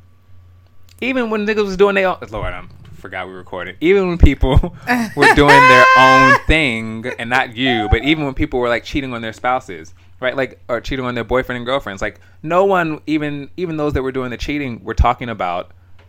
I don't want to be with this person. It's oh, I don't want to get caught, right? Like so. I'm just saying I was a product of my environment you know, as relationships back then, and so that was that wasn't around me, and so that's not where my mind was at. So I'm gonna say I think that time plays a part into that um, because in in you saying, you know, back then you weren't thinking about you you were thinking long term. Like I think that's normal for any relationship, especially when it's you know when it's newer when it hasn't been like long. Like you you brought up my ODU. The like man ODU want to get you want. To, I probably was thinking long term, or I probably thought long term, but reality is like that. Of course, I was thinking like that because I had never, you know, I hadn't lived with that person. We hadn't been together that long. You know what I'm saying? Like, I think maybe once you get to a certain amount of years and uh, or in space or whatever, and living together, I think those ideas it, it's a little bit more normal. I hate to use the word normal. It's more understandable to have those thoughts, you know, and not saying that you have to act on it because that's one of those things like where you can't help how you feel, but you can help what you do with those feelings. And so maybe instead of, you know, maybe you change your perspective and saying, I want to be single, you know, or I miss being single, you do things like, you know, Nicole was talking about. Like you do things with your partner and make yourself feel like y'all single again. Like do some role playing. Like let's pretend we out, you know, whatever. You over there, you I'm over here. Um, but you're um, not single. like you're not single. I don't, I mean, I, I, I don't see. I think it's a bad choice of words in that statement. I don't know. if To me, it's not about doing things that like you are single. It's like doing things that brought that feeling that you had when you were single. Right, but that's why I'm saying. But to me, that's what a role playing comes in because that should bring like depending on who your partner is and how y'all's relationship is.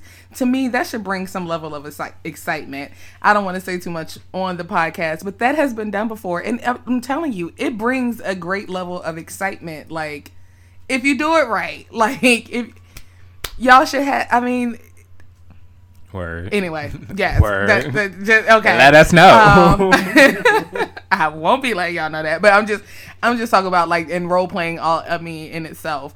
Um, but yeah, or, or just even being intentional and sending little texts throughout the day, like, "Hey, I miss you," or you know, "What you doing?" Like, or you know, I'm just thinking about you. Like, I think those should be easy, but I think we, when we are stagnant or we're complacent in relationships, um, and not to say any bad when let me not say when we're comfortable in our relationships like you said we tend to not do those things that we were doing to get that prize you know? Now we got the prize so we feel like we don't have to put the work in anymore. But if you keep those things going or at least try you know those can spark little um feelings of excitement that will still give you like that feeling of dating you know because that's to me that's some of the exciting parts about dating is getting to know someone new waiting for them to text you you know every day or, or waiting to see if that text come through and see what they say you know stuff like that. But you can do that with your partner to help curve that. To me i'm just saying these are things that can help curve that appetite of wanting to be single. Or sometimes you just need to be honest with yourself. And if you're feeling like you need to be single or you miss being single and there's something going on at home, then maybe you just need to be single. And, you know, that is what it is too, because life is too short to be miserable. That's true. I wonder. You're the single one in this group. so I wonder. I mean, you're the married one in this the, group. Sorry, Lord. Aaron. Mm-hmm. Okay. You're the married one in this group. But I, is that easier said than done when you're married? Right? What are it's the, what are the conversations that are had when you're just dating someone and you're thinking about ending it being single versus like when you're actually married to someone? What, leaving them or doing things when you you said it was, you know that uh going back to being single is it easier said that oh um right, like what is the one, thresh- yes, what is the threshold is once you're married versus like when you're single like the the reality is when you're not married if you want to end it regardless of how difficult or challenging or sad whatever it brings you you you you honestly never have to communicate with that person ever again from the moment that you think about it. There are no legal implications. There may be emotional implications. There may be financial implications implications if you've you know have things together that Right. but really you could walk away walk away from the moment that you mm-hmm. have that thought. But when you are married to someone like those conversations what ha- the path that it takes for you to from to go from being married to single is not straight like it is when No, you're just no, so at what does that look like? I mean not saying that you're like just what does that look like? What like how does that what It are the looks like- extra it- questions? What are the extra barriers that you have to go through I mean, it looks like conversations. It looks like some real conversations, and not just with your partner, but with yourself, because you have to weigh out all your options here. Like you said, it could be some financial. It could definitely be emotional if kids are involved, and that, all of that could be another, you know, obstacle in the way. But you still have to weigh out your end game. Like, do you want to stay and be miserable for just because you don't want to put up the fight to get out of it? Or do you want to get out of this and be happy and have to deal with the burden of going through the divorce? Yes, but when you're married, th- th- to, I am, and I am not married. I have not been married. Have not been engaged. But I could see. So pushback if I'm thinking in this, thinking of this wrong, or in a, in a di- if I'm not whatever. There's a different way to, to think about this. There's an extra layer of I want to be happy. There's an extra layer of this shit isn't working right now, right? Because how do like to me there's an extra layer of questioning, right? Is this just a season or is this just or is this the new normal? Is this, you know, in the span of a marriage, hopefully till death do you part, is this a year or is this just is this 2 years of of bullshit that in the grand scheme of us being married 60 70 years means nothing, right? Like that extra layer of awareness, of attention to detail, of like that to, that to me is, is I think that's true. I, I I think that there's an extra layer of all that stuff, which makes it extra challenging. And I'm so It's until I decide that this ain't working for me no more. That's that's what it is. that's and yes, that simple. it- it's not working for me anymore. No, I see. I was about to say, yes, it's going to be difficult getting out of it. But what's more important, like marriage? Um, let me see how I'm gonna say this. Marriage is a paper. Marriage is a piece of paper. Okay. Um, so the the more difficult part in for some folks is filing that paperwork and getting out of it, depending on what state you're in, and depending on, like I said, if you got kids or not, because then there are different uh, obstacles for that but making the decision to choose yourself should not be that hard. I mean, yes, you can still love somebody. You can divorce somebody and still love them, but you have to love yourself first. And you were talking about seasons, so I guess it depends on what what your what you consider a season to be and how long it takes for you to determine that this is not for me. But if things have been going on for the past six months and there looks like no hope of change, then why are we letting this continue for another six months? If you haven't shown me anything in the past six months, because let's say you give, let's say you set a, your own timer, right? Your own thing in your head. Like, I'm going to give this person 90 days. Like, I'm going to address my issues. I'm going to sit down. I'm going to talk to you. We're going to do what we need to do to try to figure this out. And if after me talking to you and coming to you and telling you how I'm feeling, if I see no change, like six months goes by and I see no change, why am I going to stay another six months? Why am I going to give you another year? Why am I going to give you another two years in hopes that things will change? That makes no sense. Like, that's not what marriage is supposed to be about if we're gonna if we're gonna blame marriage for the reason that it's harder to get out of it because you said I do, who's in anywhere in those vows where does it say that I have to put up with this bullshit? Like who says that I have to not be happy in this marriage? Like I didn't say I do to that.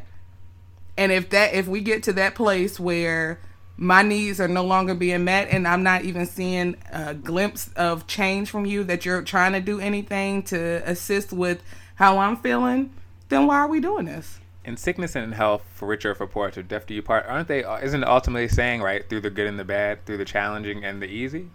Yeah, but where does that say that I have to be treated like I mean that I have to feel some type of way that that I'm getting the short end of the stick? No, I, I so agree. I think I, I'm sorry. I, I I didn't even finish. Lord, I'm having brain farts all episode.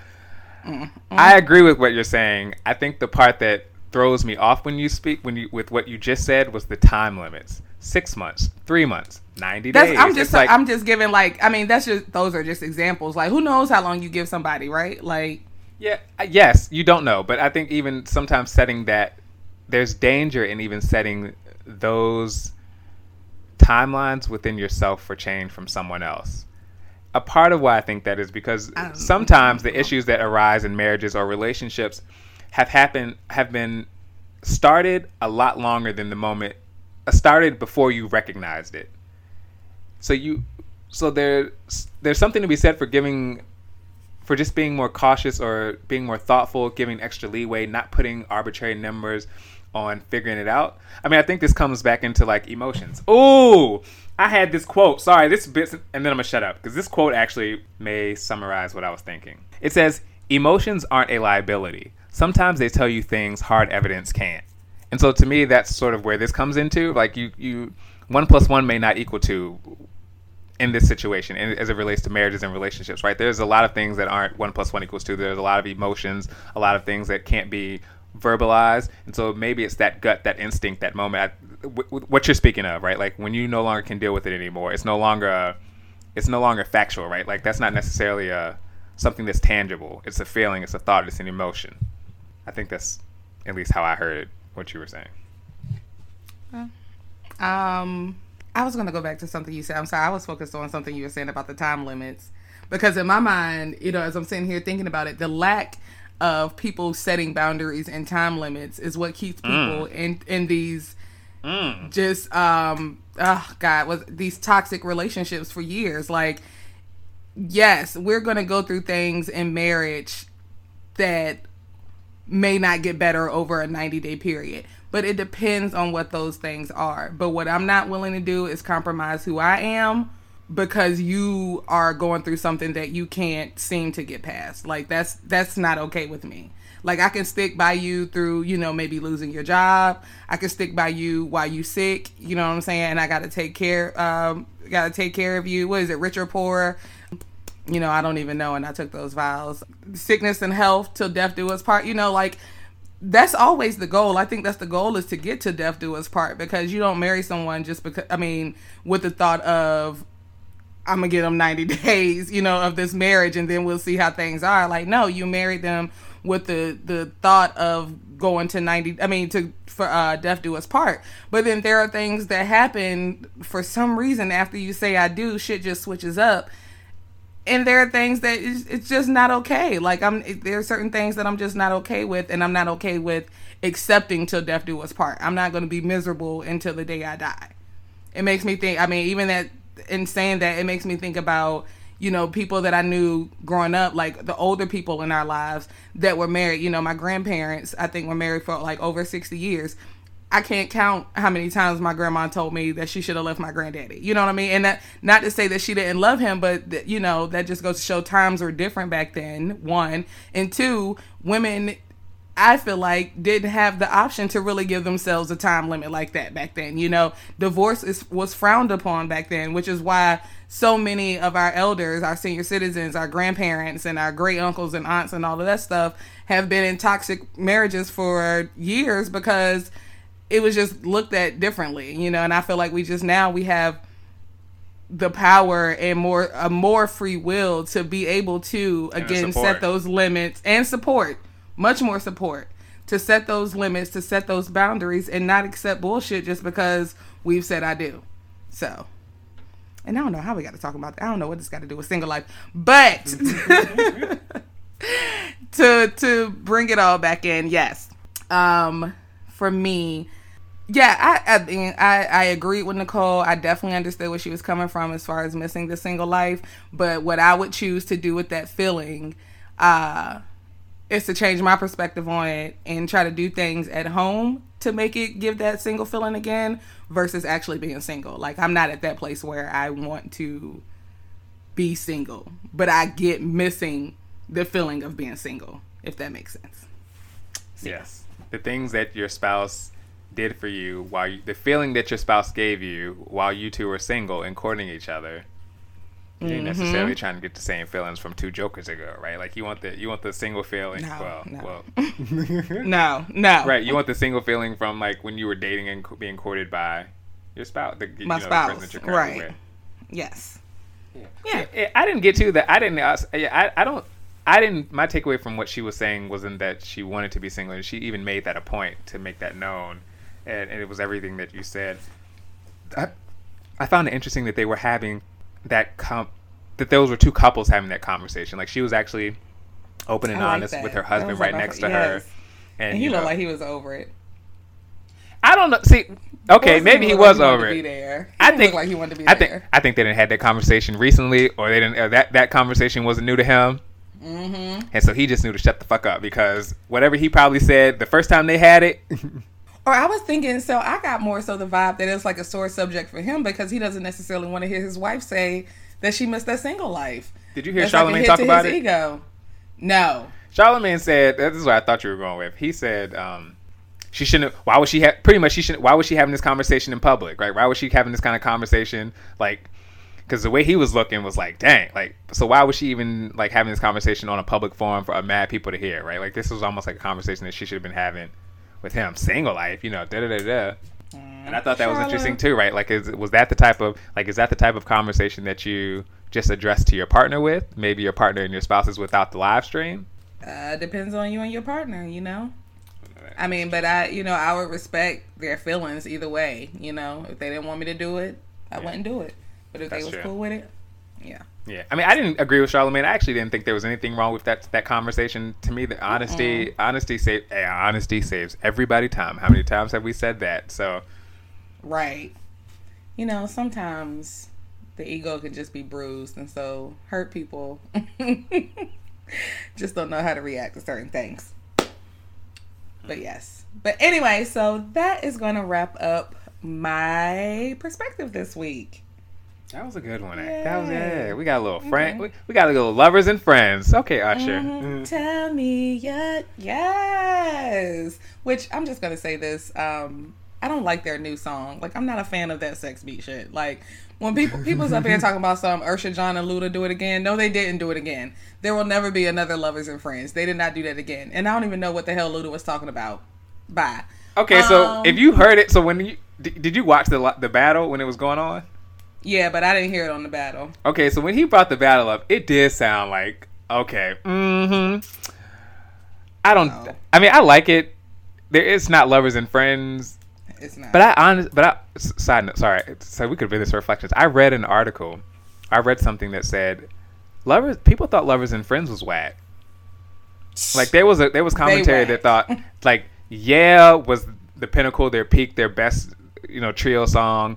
They was it was sort of comical for lovers and friends, and so this one was just Lovers and Friends was the sh- I forgot all about. I yeah, mean- that's right. That's right. I knew there was okay.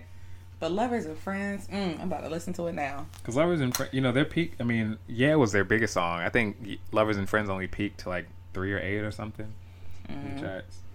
That's because So- white people listen to yeah. They was playing it in the club. They didn't put the techno behind it and shit. Like I can see that. That rude? Okay, well, cut it. Anyway. It's not. it just makes me think of the wave when you said that. Like, That just it's the the see that's the same as they did with oh oh oh oh oh oh Oh. oh my god oh, oh. that Usher song Oh, oh yeah. it You didn't like it. nerves. You didn't like it.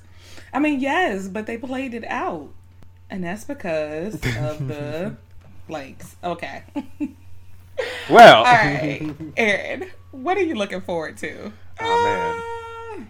I am looking. Yeah, okay. So I'm looking forward to actually bringing myself to watching the final episode of Ozark season three. I'm looking forward to Insecure next week. I am looking forward to. Well, that- Lord, life is all about TV shows these days. Is that what I'm looking I mean what else are you looking forward to? I'm not leaving out the house So I've discovered. I don't know if I've talked about this on this podcast, but Ashley knows. I've discovered Facebook dating, and so it's. Oh, I. so we sort of talked about this lack of interest too. I just don't be having it, man. I get up there, I'm, I have a hype for 2.2 seconds, and I don't have it for a lot longer. So it could be weeks and days before I respond to something if someone's reached out to me. Anyway, I'm sort of looking forward to checking in on that. Right? Mm. This could be good for some quarantine, quarantine relationship building Sure. stuff that could satisfy. You know, I was telling Doug this. Sex is sex is important. You know, sex is good for the human body, good for your health. And so, as much as you could want to be single, there's a, that for years. Okay, listen now. Sometimes you, it, shit don't always hit until it needs to hit. Mm-hmm. Oh, I know. So, so sometimes, so while you can want to be single and not want to deal with anyone and want to go home to yourself every night, there's something to be said for that intimacy with someone else that needs to be explored. And so that's all I'm gonna say about that. And so yeah. Anyway, I said that to say you know tapping into like building and meeting new people, but also like I can do it from the comfort of my bed, which means when I'm done talking to you, I don't have to do it anymore. That's what I'm looking forward to exploring that and seeing how that goes. Okay, let me know how that goes. oh, you'll know when I tell you what should I say to such and such. Ah. ah, okay. What are you looking forward to? I'm looking forward to the next uh, happy hour on the Houseparty app. So um, we all got together. I think it was on Friday, last Friday, for happy hour, and um, oh, it was uh, me, C, C, BB, Erica, and B Mom, and, and Twin was up there. And we started around like four something, and we did not get off that jank till like ten something at night. It was really good. Like that was just that was really fun, just drinking and talking and just hearing some real shit. Like yes, um, so I am looking forward to the next one of those because that was fun. So maybe this Friday. Um, and I'm also looking forward to getting some Krispy Kreme donuts because I've been craving Krispy Kreme donuts for like the past month. So I think this weekend I'm actually gonna, you know, brave it, put on my face mask, and go out there and order me a glazed dozen. Are they open down there? Yes, they still open. Don't jinx me now. Cause if I miss them donuts, uh, here I go sounding fat on the podcast again. Anyway, so yes, that is what I'm looking forward to, and reflections. Do you have any reflections? no. I only have one. No, you don't have any. I don't think Oh. so. And I just Um, listened to that episode. Go ahead. No. Oh, I don't. Okay, so the only one I got was um, I got mad all over again listening to your Under My Skin about the lady in line. I got so like I was listening to it again. I was like, why the fuck can you say something like, nah, nah, you gon' you gonna respect my place in line because times is mm mm mm mm. But you know, don't trip. God ain't through with me yet, so. Don't rush. I'm working. I'm working on myself. But yes, but that that that was the only reflection I had that I can remember that I wrote down. Who knows what I did with the others? They somewhere in my mind. Yeah. Okay. All right, guys. Well, Oh, that wait, and is shout what- out to shout out to your sister for editing the video. Thank. Let me say it. 'cause Oh, I, don't- I don't yes. talk to her. So thank you. Thank, Thank you. you. Y'all, my sister, she is gonna be famous one day. I wasn't talking to into she the mic when I said that, me. so I hope she heard me. Shit. Oh, well, I'll let her know. And she already told me. Well, she already said um, something about when she get famous, she already knows all her cousins, so don't come asking for money or something like that. And I was weak. I can still see her um, saying that for real though. But yes, uh, so thanks, Courtney, and I'll let her know to listen to this part. All right, guys, that's going to end this week's episode. Again, we really appreciate you guys listening in with us and sticking in there with us every week. We definitely hope all you guys are being safe. And if you want to reach out to us to let us know what you're doing while on quarantine or which one of our shows is your favorite, yes, threw that out there. Please find us on Instagram at a perspective underscore underscore. You can email us a perspective, no e at the end at gmail.com, or you can find us on Facebook, a perspective with Aaron and Ashley. And make sure that you tell five people and tell them to tell five people as well. We, again, genuinely appreciate the support that you give us, and it's because you all continue to tell five people and tell them to tell five people who probably tell them to tell five people that our audience continues to grow. So thank you. Thank you. Thank you so much. Yes, guys, thank you so much. And as always, we hope you have a great week. And remember, if you change your perspective, You can change your outcome. a Bye. mm ba-da-da, Ba-da-da, wash your hands. I thought you was gonna do it.